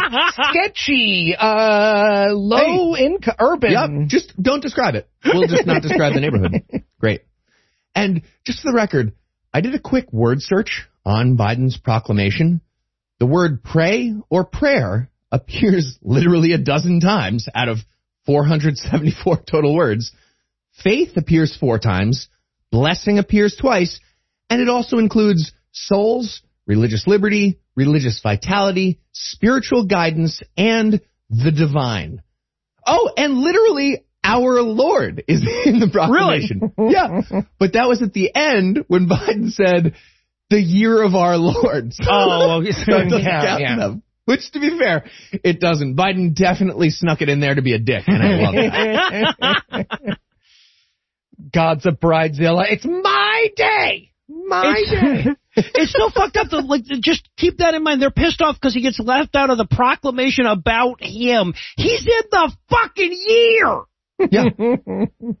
And in Sung in the Restless news tonight, a doctor somewhere in the world felt the need to say, quote, there is no concrete scientific evidence that cow dung or urine works to boost immunity against COVID-19, end quote. And he wasn't alone. Good to know. Whole fucking medical associations have had to echo precisely that sentiment because, as we've discussed before on this show, superstitious people in rural India are pretty sure that everything that falls out of a cow is magical. And now, many of them are smearing themselves from head to toe with cow dung in hopes of warding off COVID-19. Yikes. Okay. First of all, horrible situation, not funny. But okay, it's the job. Just a small thing. I feel like you rub extra on your shins and calves and other spots. Like, avoid the face. Yeah. You know what I mean? It's weird giving notes about that, but I feel like you can avoid the face. Yeah. If I'm smearing shit, I, I'm doing a lot of other stuff besides the, that's the last thing I do. Yeah. Also, no offense to the medical practitioners who are obviously, you know, they're trying their best, but I feel like if someone's rubbing cow shit on their face, they're not listening to doctors, Well, right? No yeah. one's, no Yeah. one's like, okay, let's see what Kinda- Dr. Abood has to say. One second. Gotta Sploosh, sploosh. that what you can do, I guess. So yeah, right. So I, I want to inject a bit of sympathy in this story. Like normally a story about religious people ceremonially covering themselves in excrement is uh, like a party hats and noisemakers kind of moment here at the Scathing Atheist. But at this particular moment, given the out of control death tsunami that COVID is causing in India right now, I, I- like I see how you get to okay, but what if the cow shit people were right all along, right? That's terrifying. The numbers and the news footage out of that country is scary as hell. That being said, the problem isn't getting better now that people are drinking cow shit potions and applying it topically, Mm-mm. right? And this is a practice that is apparently so common that no lesser than the Indian Medical Association felt the need to issue warnings of the health risks of smearing disease all over oneself. Okay, so again, I feel genuinely bad for these people. They're victims of religion, and it's fucking tragic. But if there's a silver lining, again, this is the job. I'm trying to find something here. Indian Gary Larson is having a great moment for the Indian Far Side, right? right? Some really good comics coming out with that. Also, a million people in this country just died because Uncle Frank doesn't think masks work. I'm not having a hard time picturing him drinking cow shit. Right. Well, yeah, no, look, in, in defense of Indian superstition, I should point out that smearing oneself with cow shit not only, you know, aids in social distancing, but it also, it's a hell of a lot healthier than internal bleach protocols as suggested by our former president. And, and, and at least the people doing this shit have the excuse of generations of misguided tradition and, you know, not having a team of the world's leading experts advising them on the best courses of treatment. So yeah, we're in no place to look down on it, I guess. Indian Tucker Carlson is just covered in cow shit on the news. Why isn't Fauci telling us the truth about cow shit? Oh, got in my mouth. Oh, oh, got in my mouth. A big drip. Ugh. Give me a second. I'm Tucker Carlson. And finally tonight, the state of Louisiana is dealing with an interesting issue in its public school system. What's that, Heath? Uh, apparently the kids are learning too much. I figured. Their knowledge is too big. They've had complaints about how big that knowledge is. Girthy. But don't worry, evangelical Christians are working hard to solve the problem. And that's why GOP State Representative Ray Garofalo proposed a new bill that would ban the teaching of lessons about racism or sexism, both banned in the new bill. Wow. What, so, what's the history of Louisiana curriculum? Like, and then our state was created fully formed in 2005, uh, uh, uh, 2006. and then it disappeared into the void. Yeah. And we will, we will let you know when it emerges from its slumber. Yup, and believe it or not, I did not get to the dumbest part yet. And I'll probably have to say that again before the story's over. So, Garofalo introduced HB 564 to ban learning about racism and sexism. And even his fellow Republicans had to object to that and distance themselves a little bit. Not about willful ignorance regarding two of the worst societal problems, of course. They objected to the stifling of free speech. That was the Republican problem with his bill. But Garofalo explained, no, I totally want kids to learn about slavery. I want them to learn exact words. The good, the bad, and the ugly about Well, slavery. Oh, pretty sure they were teaching the bad and the ugly, my dude. Yeah, I've already had Yep. that. So Sure did. what are we adding then? Great question. So luckily for humanity, at least one other person heard it who was at that meeting. State Rep Stephanie Hilferty jumped in and said, sorry, um, the good in slavery? Was that your last sentence? Did you say that? So Garofalo was like, oh, okay. And he backpedaled and he explained he was just using a figure of speech, which is, okay, it's probably true. He's just an idiot. well, if only he'd have more lessons on racism. or figures of speech. Yeah. But this led to some stories in the news about his giant gaffe. He did say out loud the good in slavery. And Hilferty went on CNN to complain about the clickbaity headlines. So fine, she's a Republican too. She didn't like the clickbait thing. But like I said before, I still haven't reached the dumbest part of the story. So in response to Hilferty's appearance, the president of the Women's Republican Club of New Orleans, Martha Huckabee, made the following post. Quote, what is Stephanie Hilferty doing here? Why is she trying to trap a Republican and twist his words? How does she 100% know there is no good in slavery if none of us were around during slavery? What? Weren't some slaves treated really well? They were slaves. I know in the Bible they were. End real exact oh. quote from a Oh, Republican leader. All right, so by by that same, if we weren't there to see it, it could be anything logic. How do we know that Martha Huckabee wasn't created when a sad wizard fucked a weak old jack o' lantern? I have photographic evidence of mine. Do not know that. But based on her opinions, name, and appearance, she's like someone bought Sarah Huckabee Sanders on Wish. So Mm, maybe yeah. she's like the Wish version. Sarah Huckabee Sanders? By the way, I still have not reached the dumbest part. Still! Here it is. Yes, it's going to get dumber. Martha Huckabee made a follow-up post about the underrated slave experience that she knows about from the Bible. Okay. Quote, if you've read your Bible, you would know that many of the slaves loved their masters sick. Oh. And their masters loved them sick. Did an incredible railroad system created under horrible slavery conditions and hardworking ethics develop sick? What? Did generations of beautiful life come from those who were sold into slavery from Africa and sold by Africans make America the beautiful, diverse culture it is today? Sick. And, oh my god, just for the record, there was a heart eyes emoji there after the word beautiful. Oh, Jesus Nice. Christ. Nice. Continuing. Was it true that some slaves never wanted to leave their plantation because it had become their home? Were some slaves treated with love and respect? If so, is this the good part he was referring to? Sick, sick, sick, sick. End quote.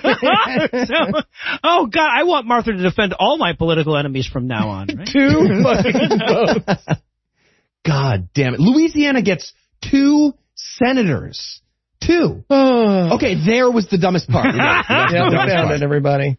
All right, well, we've reached that intellectual nadir that tells me the headlines are done for the night. So Heath, Eli, thanks as always. Jumanji. And when we come back, we're gonna really earn that explicit tag.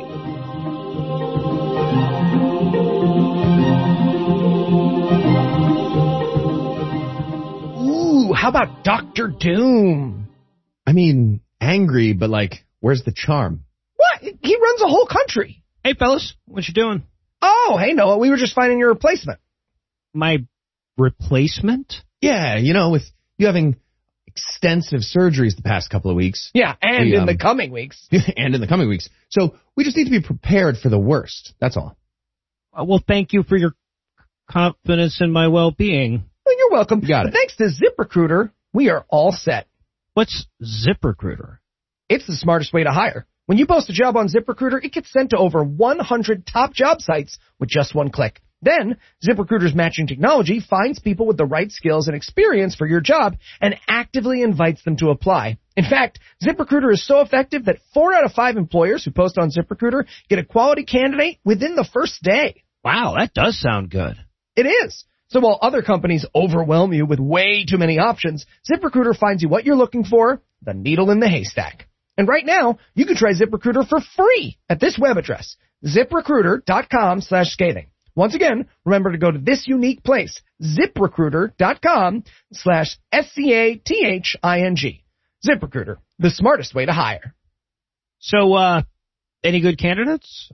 Uh, I mean, the Green Goblin throws pumpkins. I can throw pumpkins.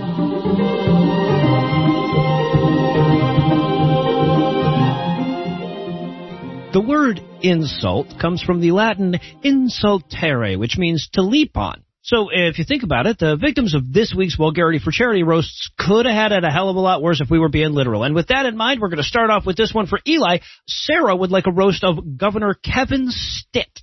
Kevin Stitt looks like he's hosting the finale of an action movie about caterpillars on his forehead. Like, like both caterpillars are John Woo diving at each other, two guns in each hand, and then he had his picture taken. Yeah. That's that's Kevin Stitt. All right, well done. And and Heath, Eric would like you to roast their ex James and make it a good one because apropos of nothing, Eric was our 666th donor. Okay, cool. And uh, according to Eric, James is a six foot six, body obsessed, Trump supporting, white supremacist, Blue Lives Matter, Aryan alcoholic. Ugh. So, kind of did my job for me there. Yep. I'll just add that James is pretty much exactly me if my college experience wasn't four years of smart people beating the bad ideas out of me. And assuming body obsessed is about how many pizzas you can eat competitively. There it is. I was And it's point, point being, cishet white guys who don't get beat up for four years minimum are the worst. Also, he's six foot six. That's gross. That's too tall. Right? Disgusting. Have a personality. Don't just be the tall guy. Exactly. Boring. All right, Noah, I've got one for you here. Beth would like you to roast the developers of the Hard Rock Hotel. Yeah. Right, yeah, some of you may have forgotten this one because so much big news got subsumed by other big news in 2019. But the Hard Rock Hotel was an aspirational building in New Orleans that partially collapsed in October of 2019, right after workers started posting the, like, this flimsy motherfucker's gonna partially collapse videos on YouTube. So apparently the folks at Hard Rock make hotels the same way they make their sandwiches. Overpriced, undermade, and held together with fucking toothpicks. Alright, so Heath, I, I got one for you. Dell would like a roast of the Cognitive Dissonance podcast because they're not as good as secular soup. Hi, Dell. Dell's the best. Okay, so I hate to reject the premise of a roast, but Cogdis is fantastic. I mean, just listen to all the laughing and you'll know it's the best podcast out there. Just measure. Right, yeah, exactly. That being said, Dell mentioned that secular soup has dick bowls. Hmm. I have no idea what that means, but my curiosity is piqued, and apparently Eli does know what that means. Eli, do you want to explain about the dick bowls? I already asked you if you wanted a dick bowl. Don't act like you want one now while we're on the air. Mm. I sent you a dozen mm. emails. We are now both banned from that Benihana. I'm not having. I think they're talking about something else. oh, never mind. Retracted. Retracted.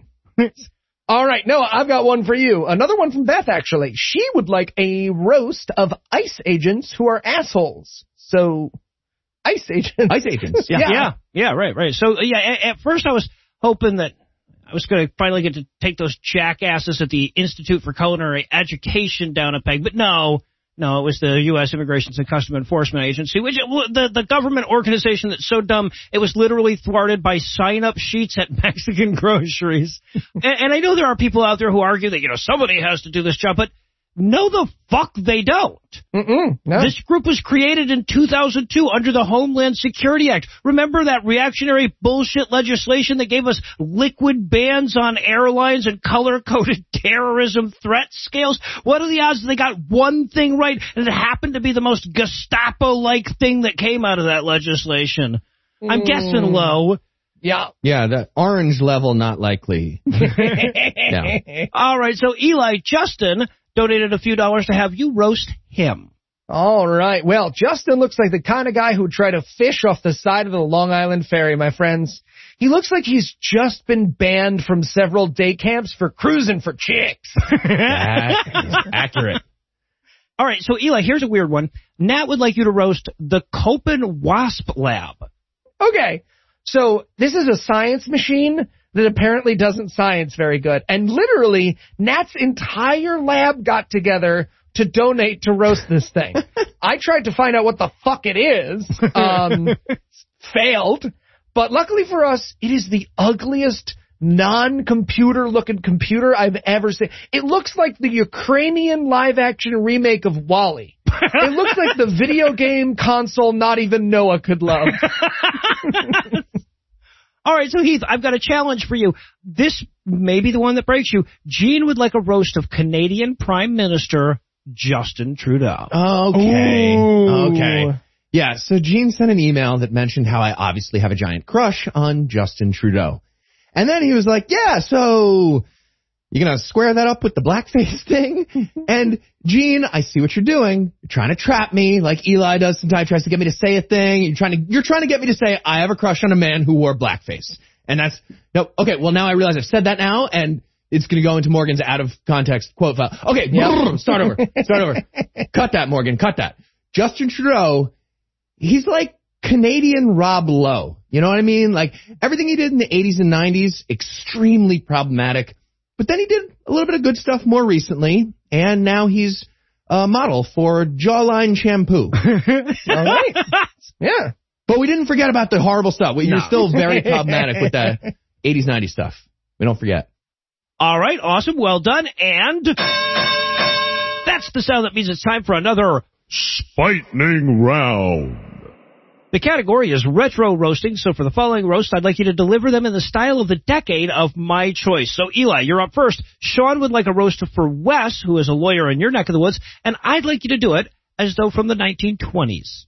Hmm, all right. Uh, well, honky malunky, Wes sure is a fantastic fella. I mean, look at that cigar. Look at that big old glass of the wash tub. A man's man, if ever there was one. and sure, the dames might be as interested in him as they are in a penny stock, but heck if that'll keep him off the slip and slaw. You look like FDR's legs work. By which I mean great. What? 1920s. I think his legs work great. Slip and slaw. I don't know what that means, but I enjoyed hearing it. You can make up your own 1920s. Yeah, no, noises if yeah, you say right. it like Yeah, that, and it's a exactly. thing probably. All right, Heath, let's dive into your specialty. Rosalie Wano saw a roast of Jeremy, and I'd like to roast from the 1990s. Oh, okay. Well, most of the roasting from the 1990s is homophobic slurs, if I remember correctly. Yeah. Just like the ones Jeremy is probably using right now in the 2020s. but he does look like an employee at Staples trying to hit on your mom by leveraging a secret stash of trapper keepers that he keeps in the back He does look like that, yeah. That's what he definitely, definitely looks like. That happened to me. I'm pretty sure with that guy when I was like 11. and Noah. While we're talking about our golden teen years, take us back to the 1960s with a roast of Kenny Loggins for Renee. Kenny Loggins. You, you mean the guy from that MLM that had to pay $40 million in restitution at the order of the FTC? That's the one. or, or, or the guy who co-authored a book with his wife about how much better their marriage was than everybody else's a couple years before she filed for divorce. Did- Wow. Yeah. About that one. Did you, do you know that guy also did music? Did music. Okay, that's excellent, Noah, but you were supposed to do it in the style of the 60s, so. Well, yeah, I'm high. You know what? That counts. Oh, that yeah, counts. counts. then. Yeah, yeah. All right. So Heath, I, I have another challenge for you. Wendy's three cats named Alvin, Ashton, and Jiggy would like you to roast the unnamed dog that came into their house without any feline authorization whatsoever. and we're going to have you do a, that roast as if from the 1590s. Okay. Um, all right. Blood and destruction shall be so in use, and dreadful objects so familiar, that dog mothers shall but smile when they behold their infants quartered with the claws of war. With Kate by his side, come hot from hell, shall in these confines, with a monarch's voice, cry havoc, and let slip the cats of war. Underappreciated. Julius Caesar. 1590s. 1599. Thank you. All right, Noah, another one for you here. Henry would like a roast of Anne Widdecombe. But to make it a bit of a challenge, I'd like you to do it in the style of the 1950s. Oh, good call. Says, yeah, that would be the last time her opinions would have been socially acceptable. So, hey, Ann, thanks for the big tickle I got when you bird dogged your way out of a job by supporting Brexit despite being an MEP. but your ideas are bitching, and I, I mean that in the modern day sense of the term, not the 50s version, because all your ideas are just homophobic and anti-Semitic. You're just bitching is all. But I'm sure you're okay getting the boot, given your antiquated ideas about the world. You probably think Dame should be back at the pad looking after the curtain climbers anyway. And Eli, why don't you finish off this fighting round with a roast of Matthew's acrobatic partner Bethany, but in the style of the 1980s? Ooh, all right. Well, Beth is an awesome person who does stuff like travel to other countries and help poor communities. So I think on behalf of the 80s, nerd, nerd. Oh, you like helping? oh, I like to help people. Gay. That's so gay. It's gay Okay. how gay you Uh, are when Eli? you help. Me. Yeah. Eli? You yes. just- Fair? Fair. All right. Thank Let, let me try this as an 80s movie trailer. Morgan?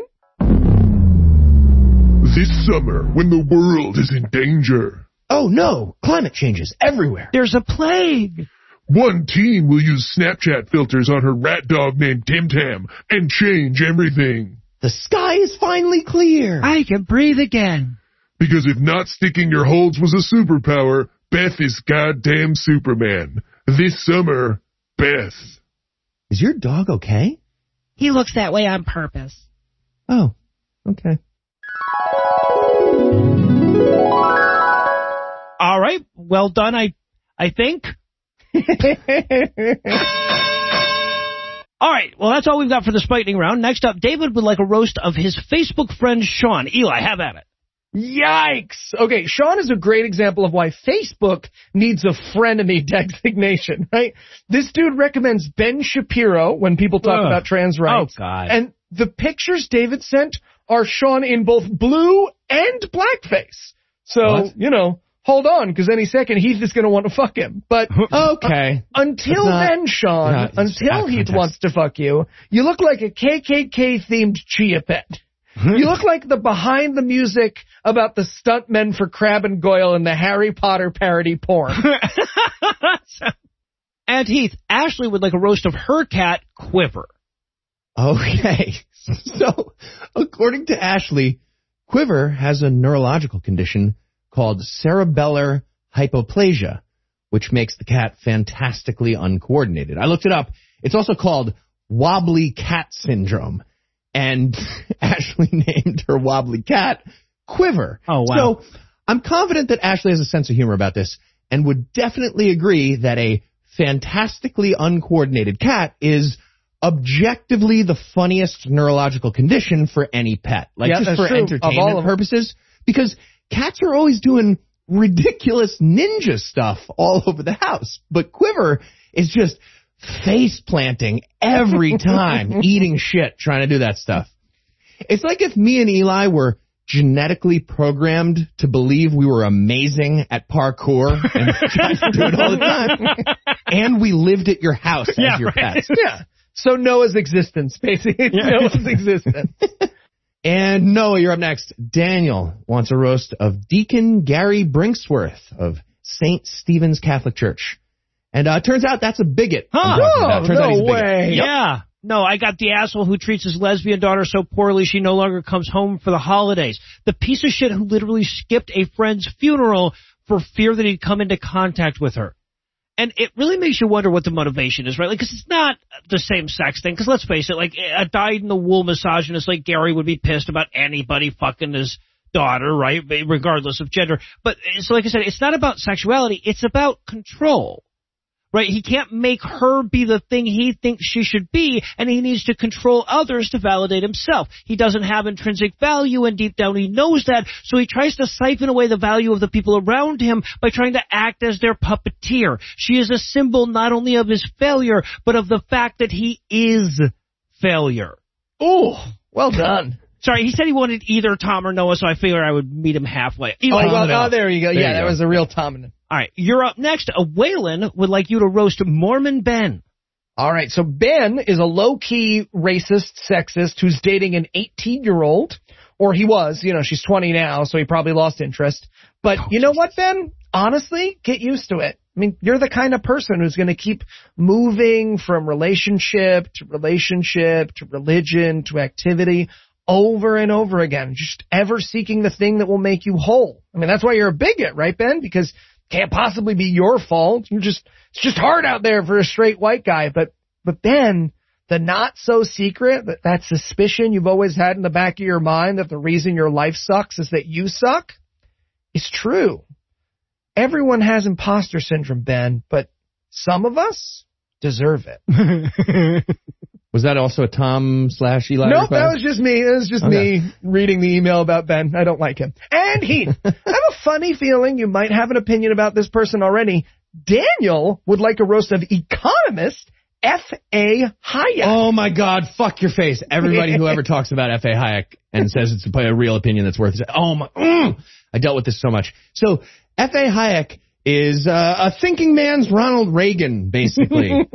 He's nobody. He's nobody is what I mean by that. Every F. A. Hayek book, it's on a shelf next to a cum-stained copy of Atlas Shrugged and probably a little bit of Rohypnol next to that. He's the Milton Friedman of Ayn Rand. And that, that doesn't even make sense. That doesn't make any sense chronologically. It's backward. It's actually backward just like his entire economic theory. He's economics if you hold the textbook the wrong way. and that got him a literal Nobel Prize in 1974. Uh, just keep in mind that Henry Kissinger won a Nobel in 1973 Yeah. and Milton Friedman in 1976. So they weren't really focused up on the details at that point of who should win Nobels. All right, Noah, you're next. Emily and Franklin want you to roast TV media pundits. Oh yeah, the astrologers of cable news. right, like the people whose literal job it is to have a staunch opinion on not just a breaking story, but all breaking stories. People whose merit is based not on the accuracy of their predictions, but rather the certainty with which they are uttered. You know, I'd be tempted to say media pundits have never accomplished a damn thing, but they did manage to get Trump elected in 2016, so I guess that's off the table from now on. Yep. All right, so that brings us to the final round. Heath, back to you. Christopher says, if you're up for a challenge, insult people who insult Nickelback. Yeah, those people are the worst. But seriously, making fun of Nickelback is lazy. And they can't hear you over the sound of $180 million in net Oh, worth. they really can't. and also the sound of the, the one, four, and five of a C major scale. That's also something they can't hear you over. and over. And that's all they can't hear you over. And Noah, one more for you here. Jamie wants a roast of the Salvation Army. Oh, thank you, Jamie. Yeah, if it weren't for the Salvation Army, I, I would think it was impossible to take money dishonestly in comparison to the way most churches do it. I mean, look, being a church is bad enough when you don't fucking lie about it. You pretend to be a charity, but you're no more a charity than you are a branch of the goddamn military. So I don't care how narrow you make the slot on those buckets, I'm still gonna piss in them, assholes. And if you think me sticking urine in your fucking subversive collection plate is bad, wait till you find out where I want to stick that fucking bell. All right, Eli. Uh, you're going to close this out here. John would like a roast of Steve, who is openly a brony and a furry. Okay. So the photo they sent, Steve is in the middle of losing his job at Toys R Us for coming on the Shutterfly doll. Like in the middle. He's being caught in picto a spiritum and someone's going to explain that he has to pay for those. That is what we're watching. But here's what haunts me about this roast, okay? Steve is a bisexual, furry brony, but John says, and I quote, he's definitely not that guy in our group. You know, the one who won't shut up about his fandoms or fetishes or whatever. He's the sane one, end quote. What? Interesting. John, Steve, who the fuck is in your group, boys? I want to talk to the interesting one. Yeah, and are you taking applications? I, I have board games and a podcast. I'm just saying, Yeah. you know, everyone needs a 12. I'm tall. I don't know what else. all right, well, that inches us ever closer to clearing out all the roasts from 2019. Got a few more sessions to go, so if you haven't heard yours yet, fear not, we're getting there eventually, we promise. Someday. It was like 2,000. It was so good. It's for charity. It's good charity. This is good news. Things. So many more than we expected.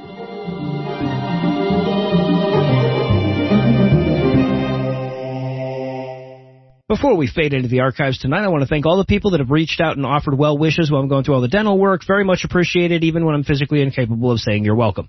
Anyway, that's all the blasphemy we've got for you tonight. We'll be back in 10,022 minutes with more. If you can't wait that long, be the lookout for a brand new episode of our sister show's Hot Friend God Awful Movies, debuting at 7 a.m. Eastern on Tuesday, and an even newer episode of our half-sister show Citation Needed, debuting at noon Eastern on Wednesday. Obviously, I need to thank Heath Enright for being the atlas that holds this shit up. I need to thank Eli Bosnick for forcing me to up my diatribe game. I need to thank the lovely and talented Lucinda Illusions, who should be back next week, and I want to thank Andy from Los Angeles for providing this week's Farnsworth quote, and a thanks for Dr. Rosen for providing this week's Andy from Los Angeles while we're at it. But most of all, of course, I want to thank this week's and last week's best people. Mark, Lisa, Matthew, Carol, Texas, Nick, Regular, Nick, Jason, Don't Take Medical Advice from a Joe Rogan Experience, Abigail, Evan, Michelle, Matthew, Elijah, Comrade Bunny, Maple Leafs Legend, Joe Thornton, Tom, Joanna, Key, Jimmy Seabag, Neil Vicker, Keith, Samantha, Jesse, and Lena, who have so much gravitas they can talk a faucet out of dripping. Together, these 25 plenty fine patrons kept the lights on that much longer this week and last week by giving us money. Not everybody is stimulated enough to give us money, but if you think you're up to the challenge, you can make a per episode donation at patreon.com slash scathingatheist, whereby you'll earn early access to an extended ad-free version of every episode. Or you can make a one-time donation by clicking on the donate button on the right side of the homepage at scathingatheist.com. And if you'd like to help, but you spend all your disposable income getting gouged on a tank of gas, you can also help a ton by telling a friend about the show, liking us on Facebook, and following at PIATPod on Twitter. Legal services for this podcast are provided by the law offices of P. Andrew Torres, Tim Robertson handles our social media, and our audio engineer is Morgan Clark, who also wrote all the music that was used in this episode, which was used with permission. If you have questions, comments, or death threats, you'll find all the contact info on the contact page at scathingatheist.com.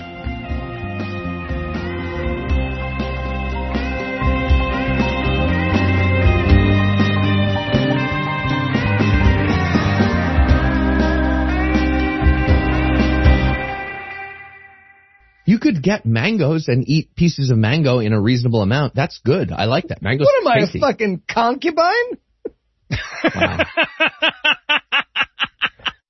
The preceding podcast was a production of Puzzle in a Thunderstorm LLC, copyright 2021, all rights reserved. Warning, this sentence is pretty much the longest we're gonna go without profanity in this show. This week's episode of The Scathing Atheist is brought to you by Allbirds, Stamps.com, and by Fruit from the Tree of the Knowledge of Good and Evil, if you think about it. Or, or rather, if you, if you don't think about it. And now, The Scathing Atheist.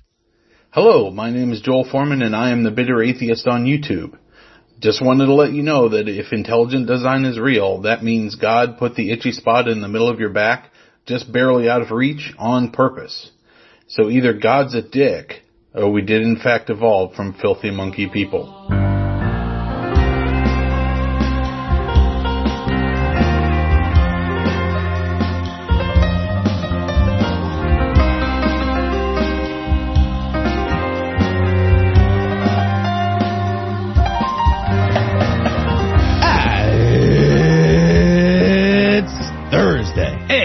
May 27th. And if you're fully vaccinated, Anthony Fauci says you can fuck us. I mean, I'd still prefer you wear a mask while you do it, but that's, you know, more of a sexual preference thing than a safety Okay. thing. yeah. all right. I'm Noah Lugeons. I'm Eli Bosnick. I'm Heath Enright. And from Philip Roth's New Jersey, Okay. Cincinnati Red State, and Redtown Blue State, this is the Scathing Atheist. On this week's episode, Mother Teresa miraculously keeps sucking after death. Triggered by Legos is a Mm-hmm. real thing that exists now in reality. Yep. and Don Ford will join us with the story of a septuagenarian fuck machine. But first, the diatribe.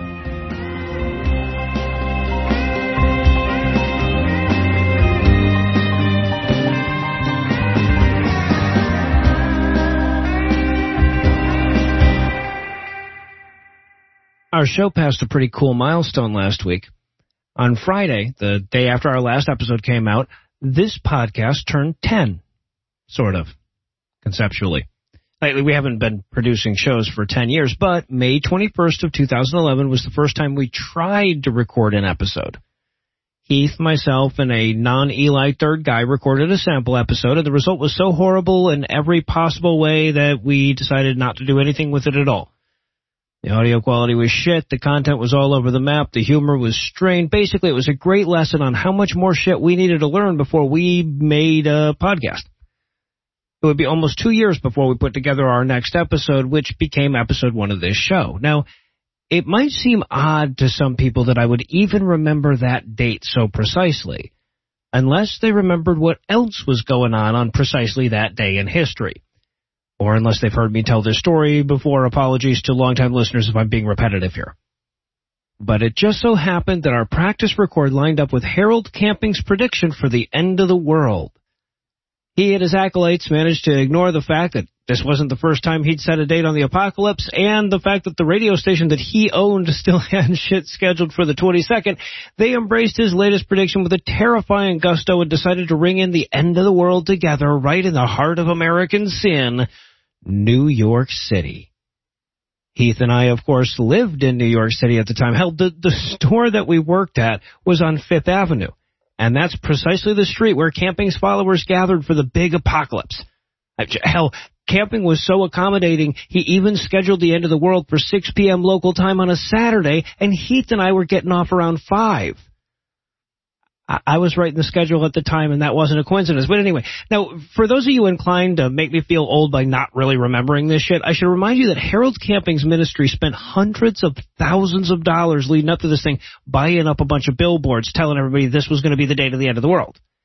I mean, you know, there are failed apocalypses three times a week these days, but this was one of the few recent ones that really insinuated itself into the public consciousness.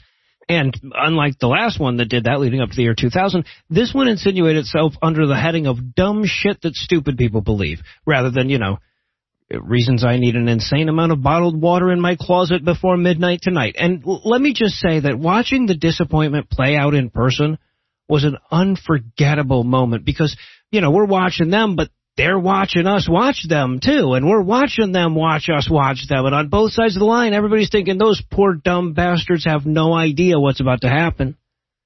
And then, as if some atheist prankster created a weather machine for just this occasion, in the minutes leading up to 6 p.m., the skies actually did darken in Manhattan.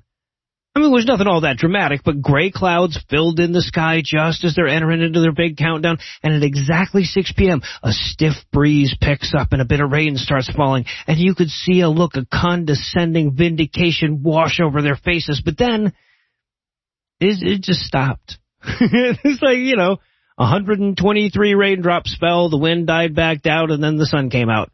And they all wore this weird ass expression that I've never seen before and I hope to never see again. It was an expression that just said they were profoundly disappointed that me and all the people around me weren't dead. That's the kind of shit that sticks with you. I mean, look, the, the fact that their end of the world coincided with our practice record, that was a coincidence. Saturday evening was the easiest one for us to all get together for a couple hours. We, we'd planned it way in advance. So I'm not saying it was the inspiration for this show, but looking back on it now, I feel like the stark terror I felt when I watched them begrudge my survival had a lot to do with the reason we invested the next year and a half learning how to do this shit. It's exactly the kind of thing that reminds you why atheist activism matters. They're talking about your Jesus. We interrupt this broadcast to bring you a special news bulletin. Joining me for headlines tonight are the Cuphead and Mugman to my elder kettle, Heath Enright and Eli Bosnick. Fellas, are you ready to make a deal with the devil? Yeah, I'll make a deal with the devil. A- Antonio Guterres seems like a good guy. It. yes. So, yep. Mm-hmm. Oh, Eli, did you like that joke? You enjoyed yes. that one? No, I, I You- loved you your, like that a lot? I, I love that reference. So good. hmm Right. Cool. Uh, Eli, real quick, who is Don't- Antonio Guterres? Who I just He referenced. played Mm, maybe start again. Puss and Boot. Okay. so, for for what it's worth, Eli, you probably could have jujitsued that shit just by asking Heath who Cuphead and Mugman are. Damn it! Yeah, see? Missed my Video chance. game. In our lead, boots. God damn it, in our lead story tonight, we have yet more evidence that Mother Teresa was a terrible, demonic, pain-obsessed, sociopathic cult leader, and that's on top of all the definitive pile of evidence that we already had. And, and I have to constantly remind myself that there's a lot of people who don't already know that, but yeah, she was a fucking monster who literally tortured children as a rite of sanctification. She fetishized poverty to such a degree that she forced her patients to live in squalor even when she had the means to improve their conditions. And thanks to a new podcast by two former nuns who worked for her in the Missionaries of Charity, we also know that it was a goddamn cult that used every trick in the cult book to subjugate its members. Yeah, we get a lot of lobs in atheism, but where is the atheist Mother Teresa? Is our T-ball, ladies and gentlemen. Is our T-ball. right. Yeah. That's that's right up there with show me one violent thing in the Bible. now, look, I, I should spend at least a second on the distinction between cult and religion because there's a lot of people I know, a lot of atheists just heard me say that because oh, of course it's a fucking cult. It was Catholic, but but. It's not just a matter of social acceptability, right? To say otherwise is both wrong and dangerous because sure, all religions are culty and, and all religions are dangerous, but they're not all equally dangerous. It's like sandwichness. Yeah. okay. Yeah. Sure. Sure. But if we adopt the every religion is a cult mindset, then we would kind of need a new term to deal with the thing that everybody else means when they say cult. Right? Like all the telltale signs of cults are just extreme versions of shit that you find in every religious groups, but the degree matters. You can be a member of a lot of religions without completely cutting off ties with your family and surrendering your name, for example. And we do a disservice to members of both cults and non-cult religions when we act like the harm that each of them causes is the same. Yeah. So that's right, non-cult religions. You are somewhat less terrible. You're welcome. but seriously, that is an important Yeah, you're you're often Yeah. somewhat less Yeah. terrible, yeah. No, seriously, important distinction. You really are somewhat less terrible. Yeah. Absolutely. I mean, not by tenant. You just end up with enough not assholes that you lose your culty origins 100% Well, right, of yeah, the no, time. uh, right. But very often they start as cults, yeah. yeah. Yeah. You're like the taco of sandwiches. Yeah, exactly. Anyway, so the point is that the thing Mother Teresa was leading was a cult, even by the most strict definition of that word. Okay, in the new podcast, The Turning, The Sisters Who Left, two former members of Missionaries of Charity talk about wanting to, like, escape but being under constant surveillance. They talk about wanting to see dying family members but not being allowed to. They talk about being forced to regularly self-flagellate. And they talk about all kinds of other shit that would be like immediately identified as cult behavior if it weren't so heavily associated with Catholicism. Yep. Okay, so I know Waco went badly. Oh, yes, Jesus it went Christ. badly. but Ooh, an interesting but. there's a but here. I, you're a big enough cult that we won't use tanks. Doesn't feel like the best policy either. Right, I think yeah. it's somewhere in between those things. Yep. Yep. Compassionate tanks. Right. Something like that. Tiananmen Square, exactly. Yeah, Janet Reno, if you're listening, hit us up. I'm thinking pillows, bright yellow paint. Oh, that could be fun. It could be Sure. fun Yeah. that way, yeah. You guys remember Janet Reno said Yeah, Janet Reno. was it was it just a car? in general. Mm-hmm. Now, as I've always, are you just making sure you didn't get that wrong? she was was the lady from, yeah, okay.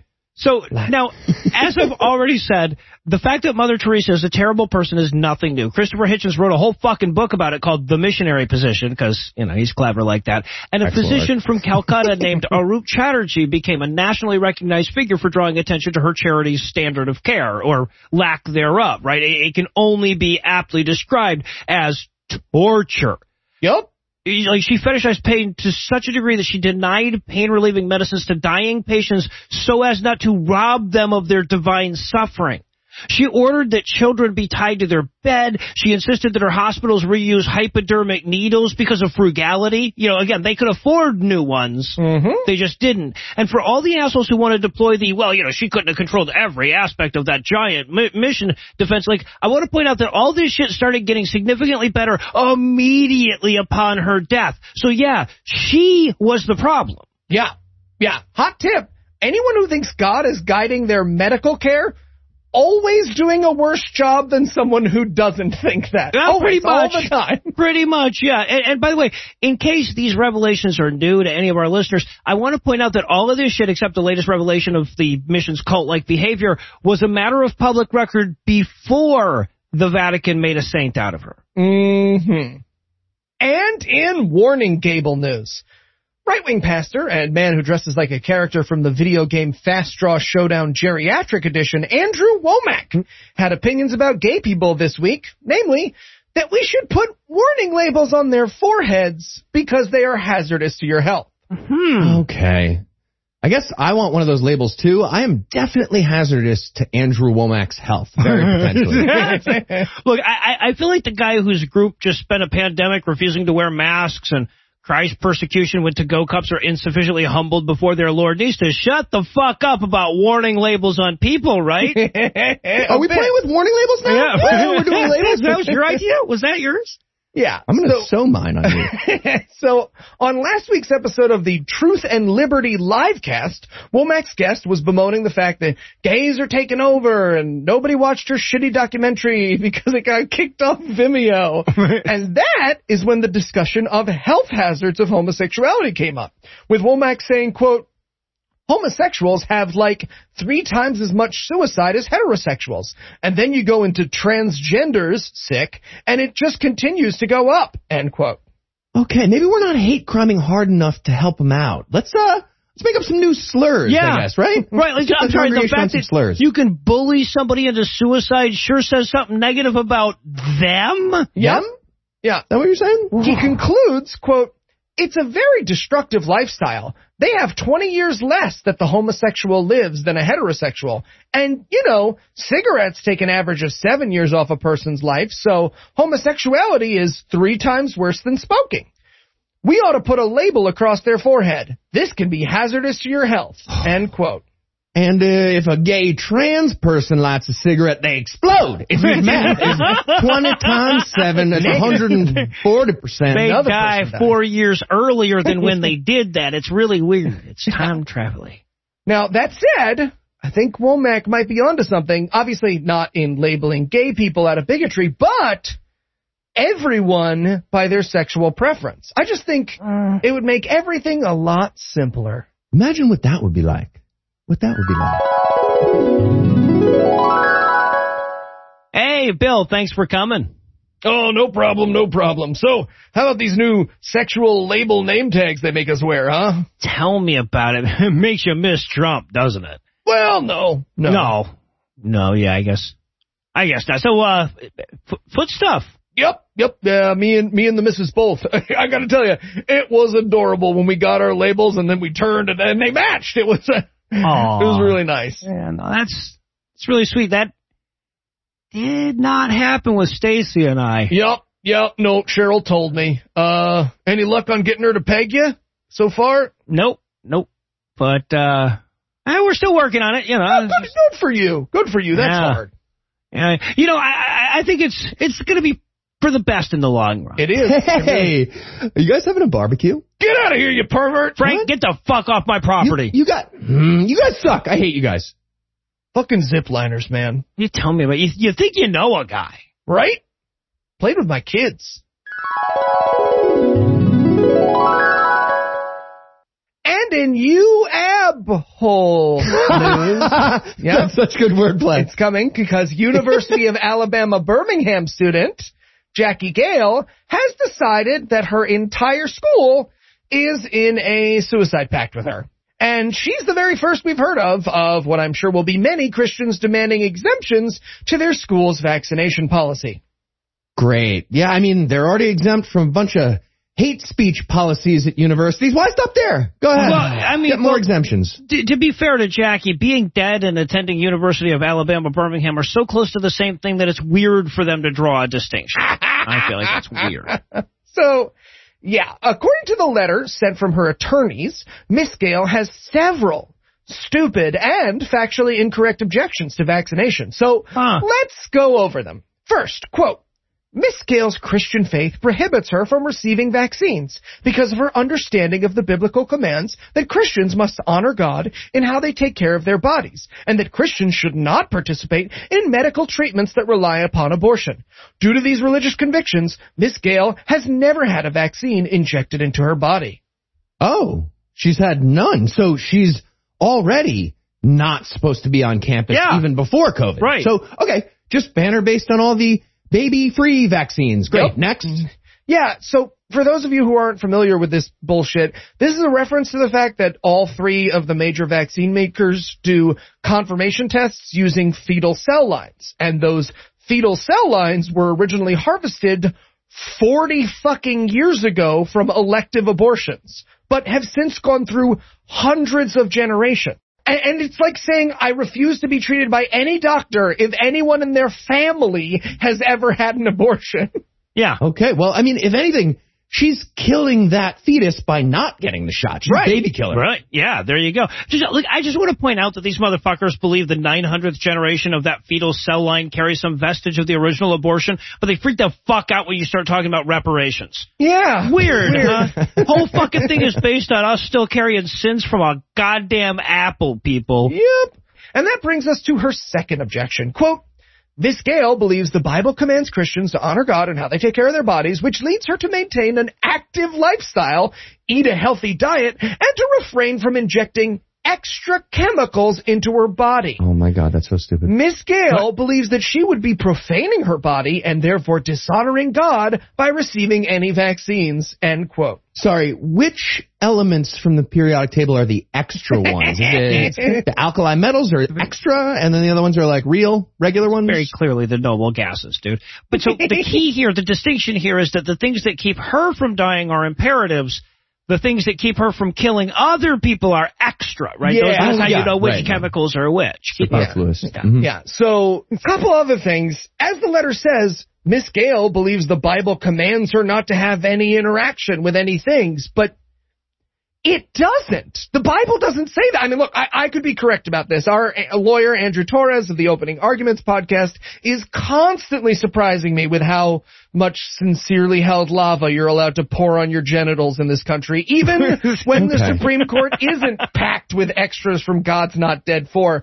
But, I, I mean, I really don't know. I don't think you're allowed to just be like, my client believes that the Bible says he can shit in the salad bar at TGI Friday. and even if you are, we ignore that shit all the time, right? Like, I, I can't walk into HSBC, take out a loan, and then send them a letter from my lawyer saying that the Bible is against charging interest, even though the Bible is against You know, charging it's interest. very clear on that, Well, yeah.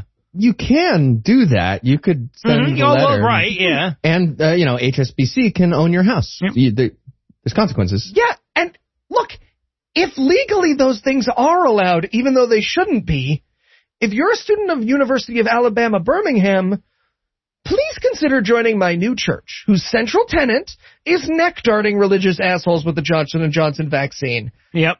It's very sincere. We mean it a lot. There you go. Fuck, I hate religion. I hate it so much. All right, well, with the essence of our show thus distilled, I think it's a great time to pause for a word from this week's first sponsor, Allbirds. So many adults playing pretend in so many ways. Hey Keith, hey Noah, what's uh, what, what's with the banner? Come on in, buddy. We need to talk to you. Yeah. So, Eli, this is an intervention. What? A- an intervention for what? For your sneakers, dude. They need to change. What? My Velcros? Yep. No, I get these at, at mall store. Yep, I get them we know the. you get them at the mall store, and you need some real shoes. Yeah, it looks like, you know, Also, they gave you those at the hospital you escaped from. Yeah, man. It's time for some tree runners from Allbirds for you. What are the tree runners from Allbirds? They're made from sustainable, natural materials that feel light on your feet, and they're better for the planet. The tree runners are breathable, machine washable, and made with responsibly sourced eucalyptus tree fiber. But more importantly, they don't look like they were put on you at the same time as a straitjacket. Yes, that's very important. And Allbirds actually sent us a pair to try, and they instantly became my new walking around shoe. They feel amazing, and they look sharp and stylish. You're saying my my Velcros don't look sharp and stylish? That is exactly what I'm saying. They, they look like you lost your shoes, and these were the ones the bowling lane sent you home with. Mm-hmm. So this spring, keep things light and breezy with the Allbirds Tree Runner. Discover your perfect pair at allbirds.com today. That's A-L-L-B-I-R-D-S dot com. Okay, I guess I'll try some. But I can still always wear these athletic shorts, right? These are still Uh, cool? Oh, just give us a second to change the banner. We're going to change it up, yeah. Oh, beans. Next up in headlines, the visible light spectrum is sometimes referred to as a rainbow. Anna? Everybody's talking about it's the newest, the greatest Christian freak out. That's right.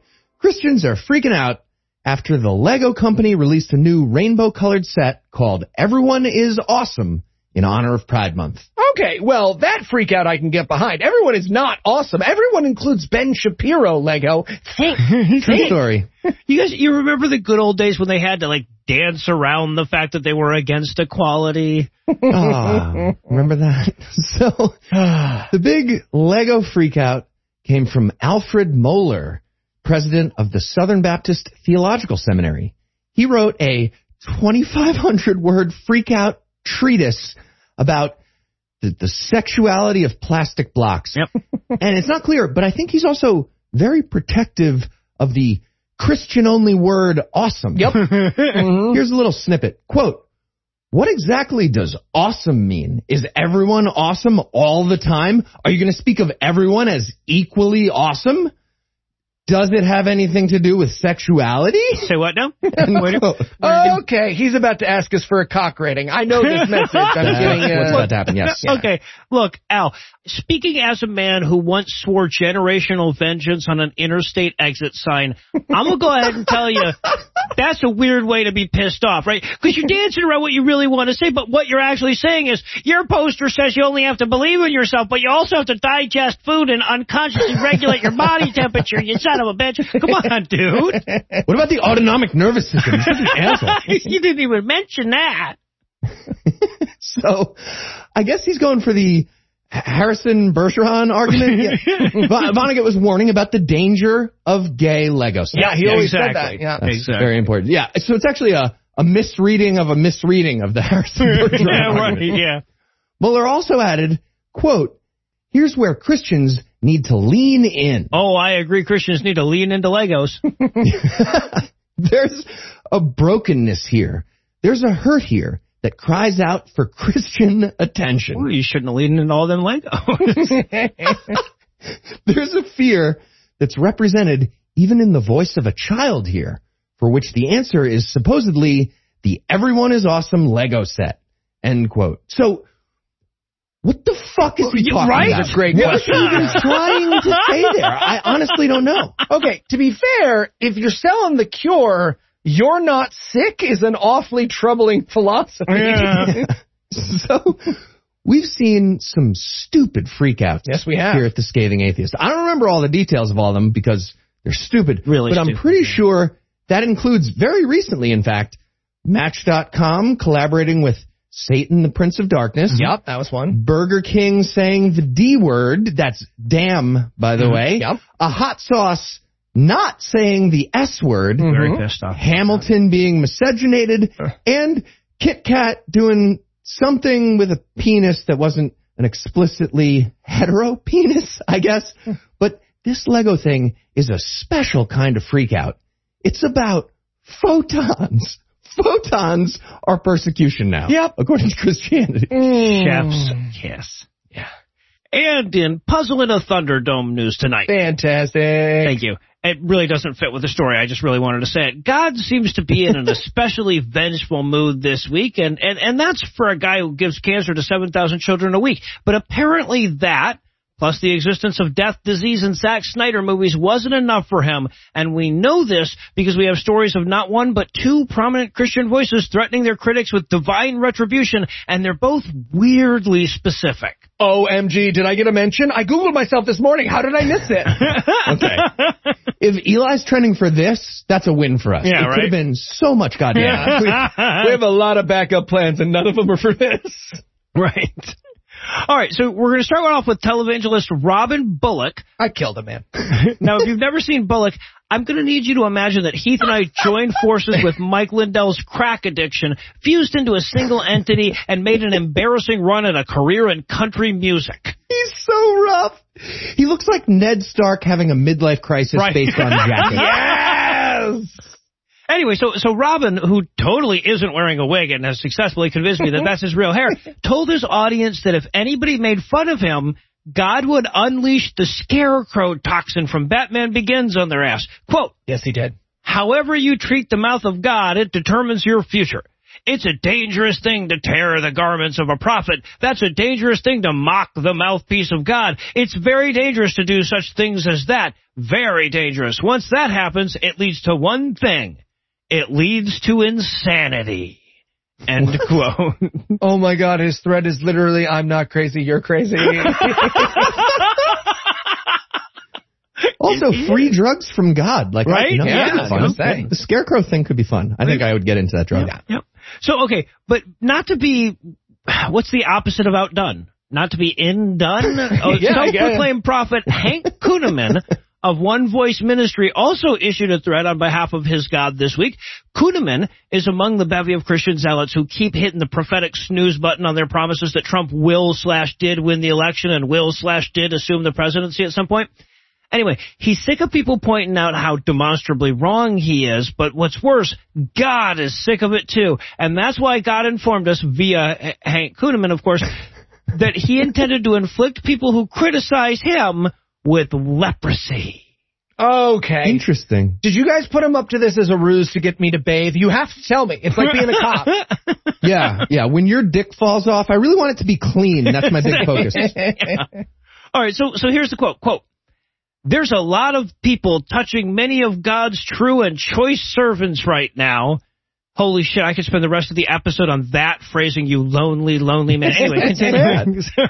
Top shelf choice round Kobe beef servants.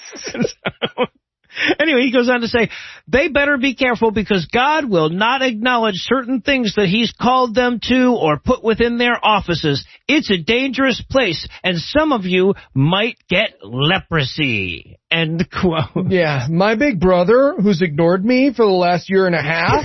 Okay, well, technically forever. But anyways, he might kick your ass. All right, well, time to grind up some fetus arms and make a vaccine for leprosy. Yeah, right, I think that's right, the exactly. only Well, option. Or, or you could just use the antibiotics that easily treat leprosy in the modern day. So, yeah, two possibilities, of course. One is that by this time next week, I'll be an insane person with leprosy. Another is that Hank Kunneman and Robin Bullock are full of shit and there is no God. And I should note that these possibilities are not mutually exclusive. yep, that's fair.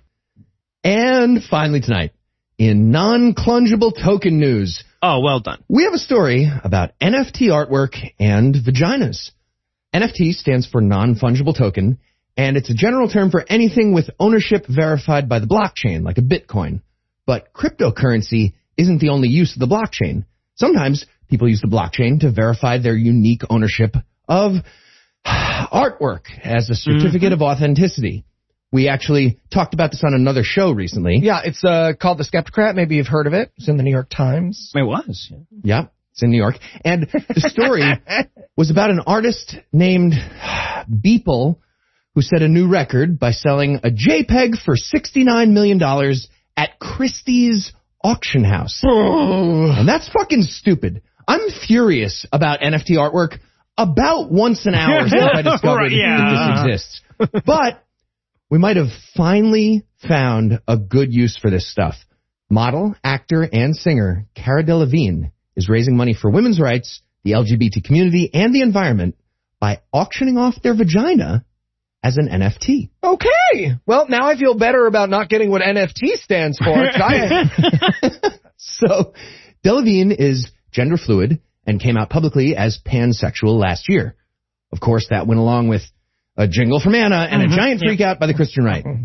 Just like when Elliot Page did anything Yep, recently. yep, anything at all. like when he stood near a pool. That was the freak out last week Yep. about Elliot Page. freak out in my pants, maybe. Elliot Page was looking good next to that pool. Right? Yeah. Well, it looks like Fuck the Delevingne shit out of that found a great way to channel the panicky rage of the Christian right into a fundraiser for everything they hate. And despite my panicky rage about NFT artwork, this is a great cause. Delevingne teamed up with artist Chemical X. I'm letting it go. I'm letting it go. It's a good cause. Yeah, because your name's Heath Enright and my Chemical No Illusions. That's probably part of it. Yeah. Uh, it's we're not Beeple. It's different, but it's the same. You're right. Okay. Oh, my new n- name is People. I'm People no, the absolutely. No, people- absolutely none of this. This is Morgan. People is thinking you is- could be you could be Beeply Bosnick though. Oh, People Beep. Morgan Beeple that. So Chemical X and Delevingne created the vagina-based NFT art piece. This includes a video of Delevingne explaining, quote, My first word was mine. To me, that means something that is most mine. My vagina. I own it. It's mine and no one else's. End quote. And that's now for sale in whatever sense. So that's, Okay, I want to be cool because this is a good cause, but do you guys feel like your junk is the thing that's most yours? Nope. Because that motherfucker was and still is very much not under my control. Yeah, it might be different with different junk. I don't know. I also I, I also want to go on record, and I think Heath would agree with me, saying that you can support this while still thinking that the whole NFT art thing is fucking dumb. Right? Yeah, like, that's, like- that's the whole point of yeah, the story. If, yes. if, if people are buying leprechaun farts, you might as well sell some leprechaun farts for women's rights or whatever. That Sure. doesn't make it any less dumb. I want to be Right. super clear where we stand on that. great, great cause, great work, Cara I, Delevingne. I want to sell the picture of me licking Ray Comfort. By the way, speaking of Christian freakouts, Delevingne is also working on a new line of sex toys for all genders and sexualities. In response to the trend in the sex toy industry of everything pretty much being a dick, the new brand is going to focus on anything but that, which is again great work. Just just so many other body parts to smoosh into and around your stuff. I like yeah, that. I think finally, it's a good idea. The, the elbow dildo we've all been waiting for. That's uh, not specifically what Eli said, but uh, general concept. Yes. That's So what Heath means. the not an elbow guy. So the auction for the NFT is happening right now. It's happening this week, and pretty soon, the artistic digital concept of Delevingne's vagina, which is theirs and no one else's, is going to be a non fungible token in the blockchain that's going to be owned by someone else, which is confusing to me. Or maybe the video is the art. Yeah, but- Uh, I'm not clear on it. But I just watched that video for free, Right, yeah. so this is why I hate NFT art. It's stupid. It's fucking stupid. Either way, the money goes to spite bigotry, so I'm happy. It's good stuff. Also, I have a big announcement. I am auctioning off the theoretical idea of my left love handle as an NFT. Oh. Yeah. And it's a sex toy, actually, because everything is a sex toy. They have to let you fuck it if you want. That's true. All proceeds will benefit the Cara Delevingne Foundation or the charity of your choice. Andrew has made it clear that I have to add here that they do not have to let you fuck it if you want. That is not a thing. Okay, sorry, Heath. Can I just tell you I want to buy that on the podcast because I'm pretty sure you knowing that I'm gonna fuck your love handle is a great prank, and I just I can get that out of the way right now. Everyone except Eli can send me a tweet about this stuff. This is my Vantablack. This is my Vantablack paint. Welcome to the show, new listener. And quick while I burn out the part of my brain that has that image in it, we're going to close the headlines for the night. Heath, Eli, thanks as always. Elbows. And when we come back, Don Ford will be here to blaspheme with style.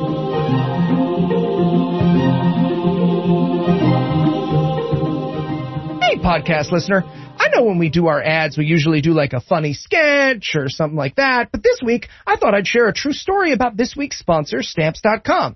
So, unlike Noah and Heath, my boss at the old toy store was not a jerk. Okay, well, technically Noah was my boss. Right. Well, so my boss's boss. They're they're a British company, and general retail stuff aside, they always treated me pretty well, and we're an occasional touch since I've done this job, which I admittedly like much much more. So this week, my boss's boss's dad was actually featured in the New York Times, and so he calls me because he's been running around London trying to find copies of it, except because it's in the Sunday edition, he can't find it anywhere. So he calls me up on the cell phone. He says, "Hey." I know it's the end of the day here. Do you mind running around your town in Jersey, finding as many copies of this thing as you can and sending them to me in England? So I do it. I run around to 7-Eleven, some local newsstands, CVS. I just buy all the Sunday editions of the New York Times I can like a madman. And then it was time to ship into England. And that's where stamps.com comes in. See, thanks to the free scale they send you when you open an account, I just popped them in a box, waited on the website using my computer, and then printed the postage I needed on my printer at home. And thanks to Stamps.com, I got the best rates possible. With Stamps.com, you get discounts of up to 40% off post office rates and up to 66% off UPS shipping rates. So, a favor that would have cost me literally hundreds of dollars was a fraction of the price. Add to the fact that Stamps.com has made sending out Patreon rewards a breeze. Stamps.com is an awesome choice. Whether you're a small business, a giant warehouse sending out packages, or just doing a favor for your old boss, Stamps.com lets you do it all with ease from your computer and printer. Stop wasting time going to the post office and go to Stamps.com instead. There's no risk, and with our promo code, SCATHING, you get a special offer that includes a four-week trial plus free postage and a digital scale. No long-term commitments or contracts, just go to Stamps.com, click on the microphone at the top of the homepage and type in SCATHING. That's Stamps.com, promo code SCATHING. Stamps.com. Never go to the post office again. I like it when we do the shenanigans for the end. We'll do shenanigans for the next.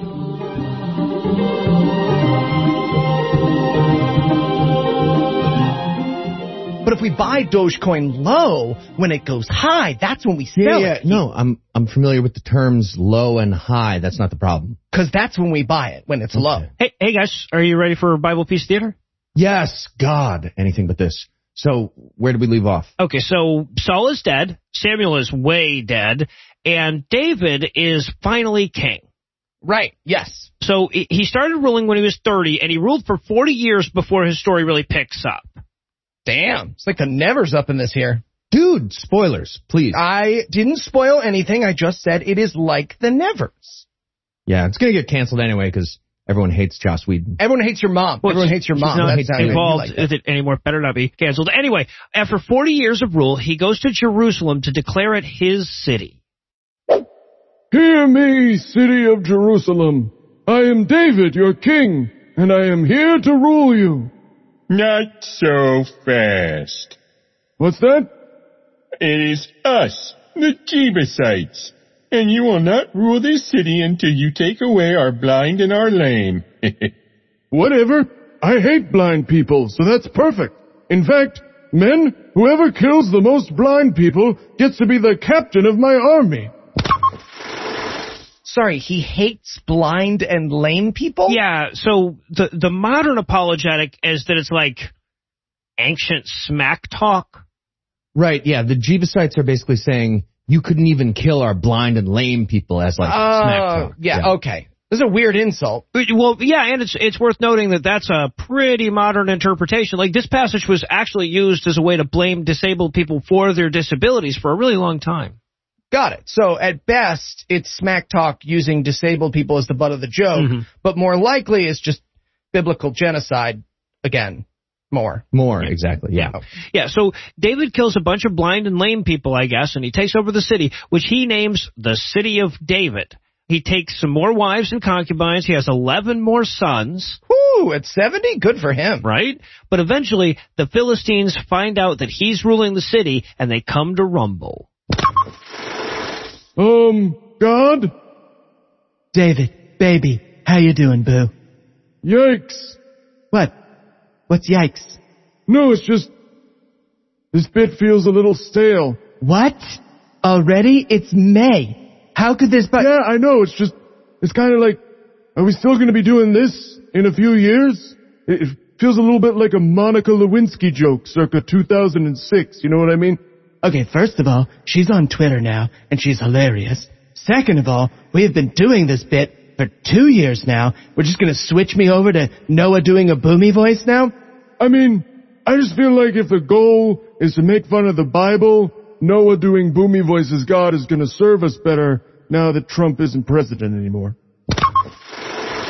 Hey Eli, really need you to stop working this out in character during the show. I needed to say goodbye. On our comedy podcast? A lot of people are going to miss Donald Trump as God bit. They need this. Trust me. I mean, I feel like you need this. Don, you don't even go here. Don't you speak to Don like that? Can't even tell you're Donald Trump from your Joe Biden most of the time. So, what did you need? Right.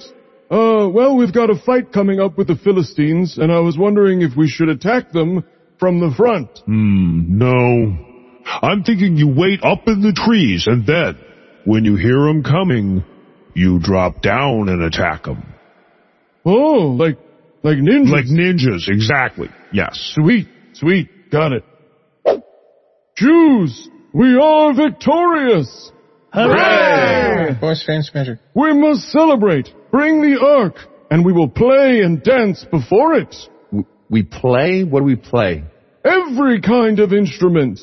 Uh, every kind? Yes, literally every kind of instrument. Even the cymbal? Uh, yes, that's gonna be named in the book, so play the cymbal.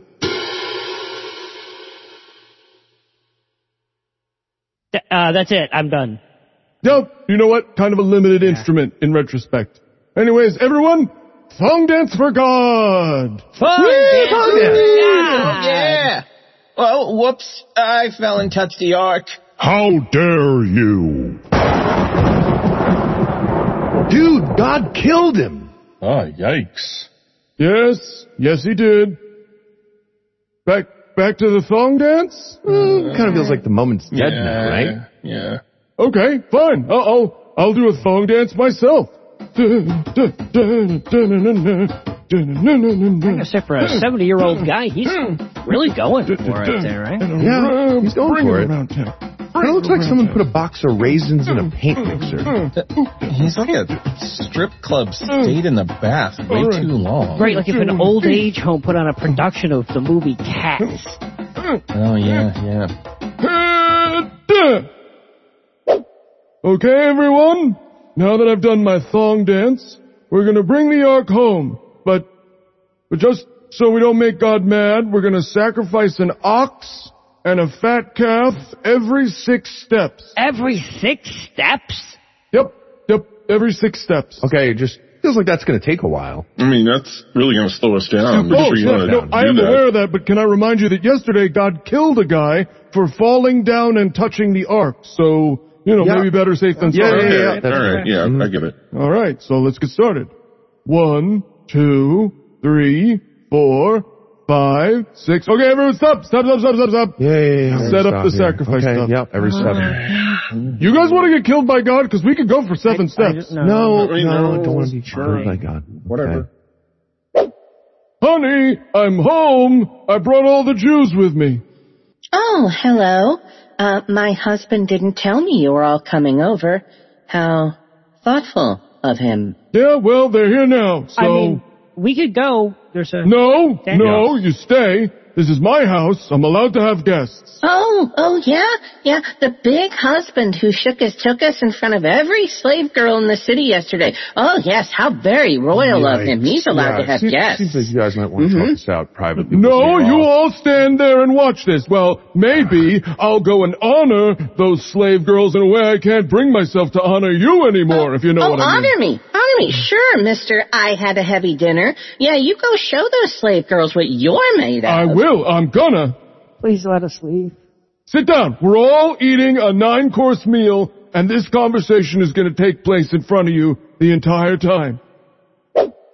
And so it was that old Jews would have big, loud, messy fights in front of people at dinner for the rest of history. Eli, Eli, get out of the voiceover booth. People need to know. So David rules for a little while longer until one day he's approached by the prophet Nathan. Hail, King David. I bring a message from God. Nice, nice. Haven't heard from that dude in a while. What does he want? Yeah, he wants you to build him a house. God would like me to build him a house. A house, yep. Doesn't he live like up in heaven? Yes, yep. He, he does live up in heaven, but he would like a house for his tabernacle, please.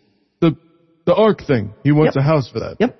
Up until now, that ark, it's mostly been in like tents and wagons and stuff, and he was just thinking a house would be nice. Um, and, and, as a reward, you and your family will be royalty forever. Hmm. I'm not gonna lie. I feel like he's promised that to other people. Yeah, uh, six in the book so far. Mhm. Okay. Yeah. Am I related to any of those guys? You Did he are promise? not. Got it. So when he says that, it's a very, very liberal use of the words, you know, you and your family forever. That's, that's just sort of like a, Yeah, a liberal very use. liberal use. Also, he would like a kitchen island. Oh, come on. Who wants a kitchen island? Uh, God does. He, he's gonna use it when he entertains. How? He wants that. How is he gonna use it when he... you can put cheese boards in there and stuff.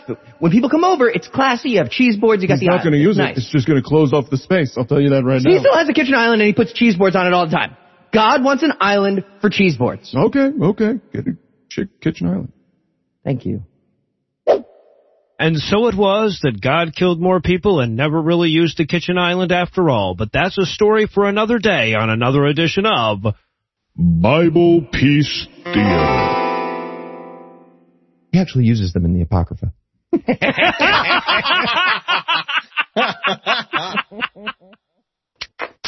Hey, podcast listener, I'm Noah Lugeons. I'm Heath Enright. And I'm Eli Bosnick, reminding you it's the final week of Maytreon. That time of year when we ask you for money extra hard so that we can pretty much leave you alone the rest of the year. Our new and upgrading patrons have helped make some amazing stuff happen over the years. Yeah, for instance, last year, you guys helped me quit smoking. Yes, you did. But you also fund our live shows, convention appearances, and new projects like D&D Minus. And as of this recording, more than 300 of you have already upped your pledge by as little as a dollar. But there's still time to give. So head over to maytreon.com, that's M-A-Y-T-R-E-O-N dot com to sign up and donate.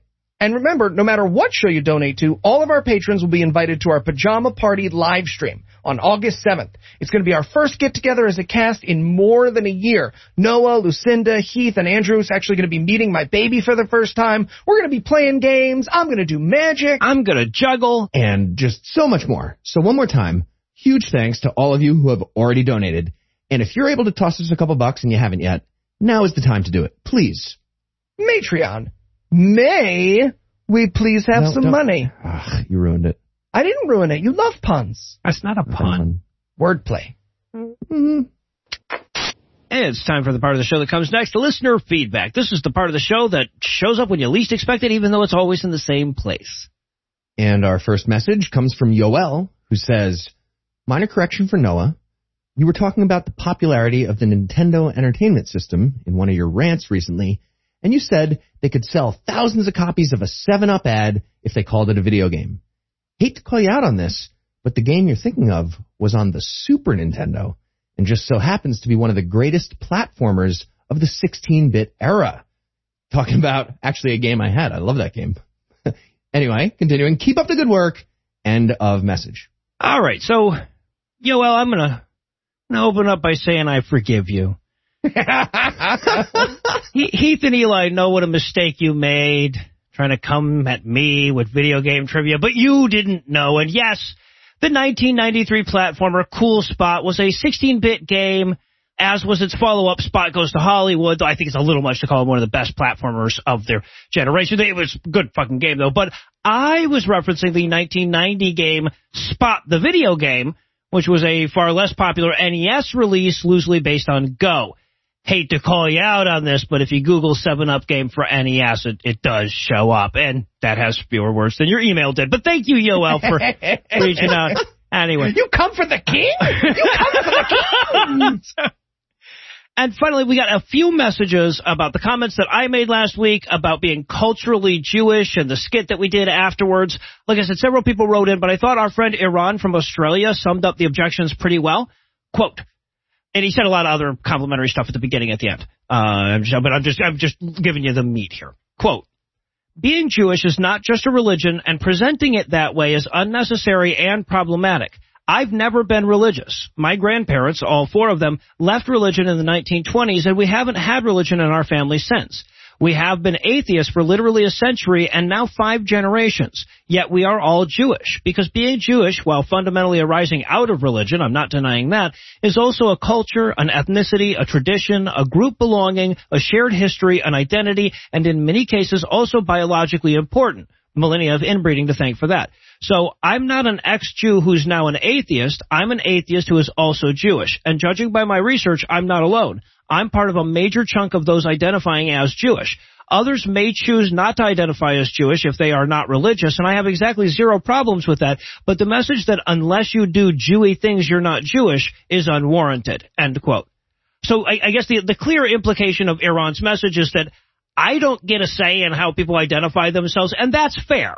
Right, so like in my own defense, I actually had it drilled into my head pretty hard that talking about Jewishness as an ethnicity was anti-Semitic, since there are Jews from all different ethnicities. Ultimately, that being said, it turns out there's a huge century-long discussion between people who identify as ex-Jews and people who identify as atheist Jews on this subject. And one thing that discussion definitely does not need is me goy-splaining how weird it all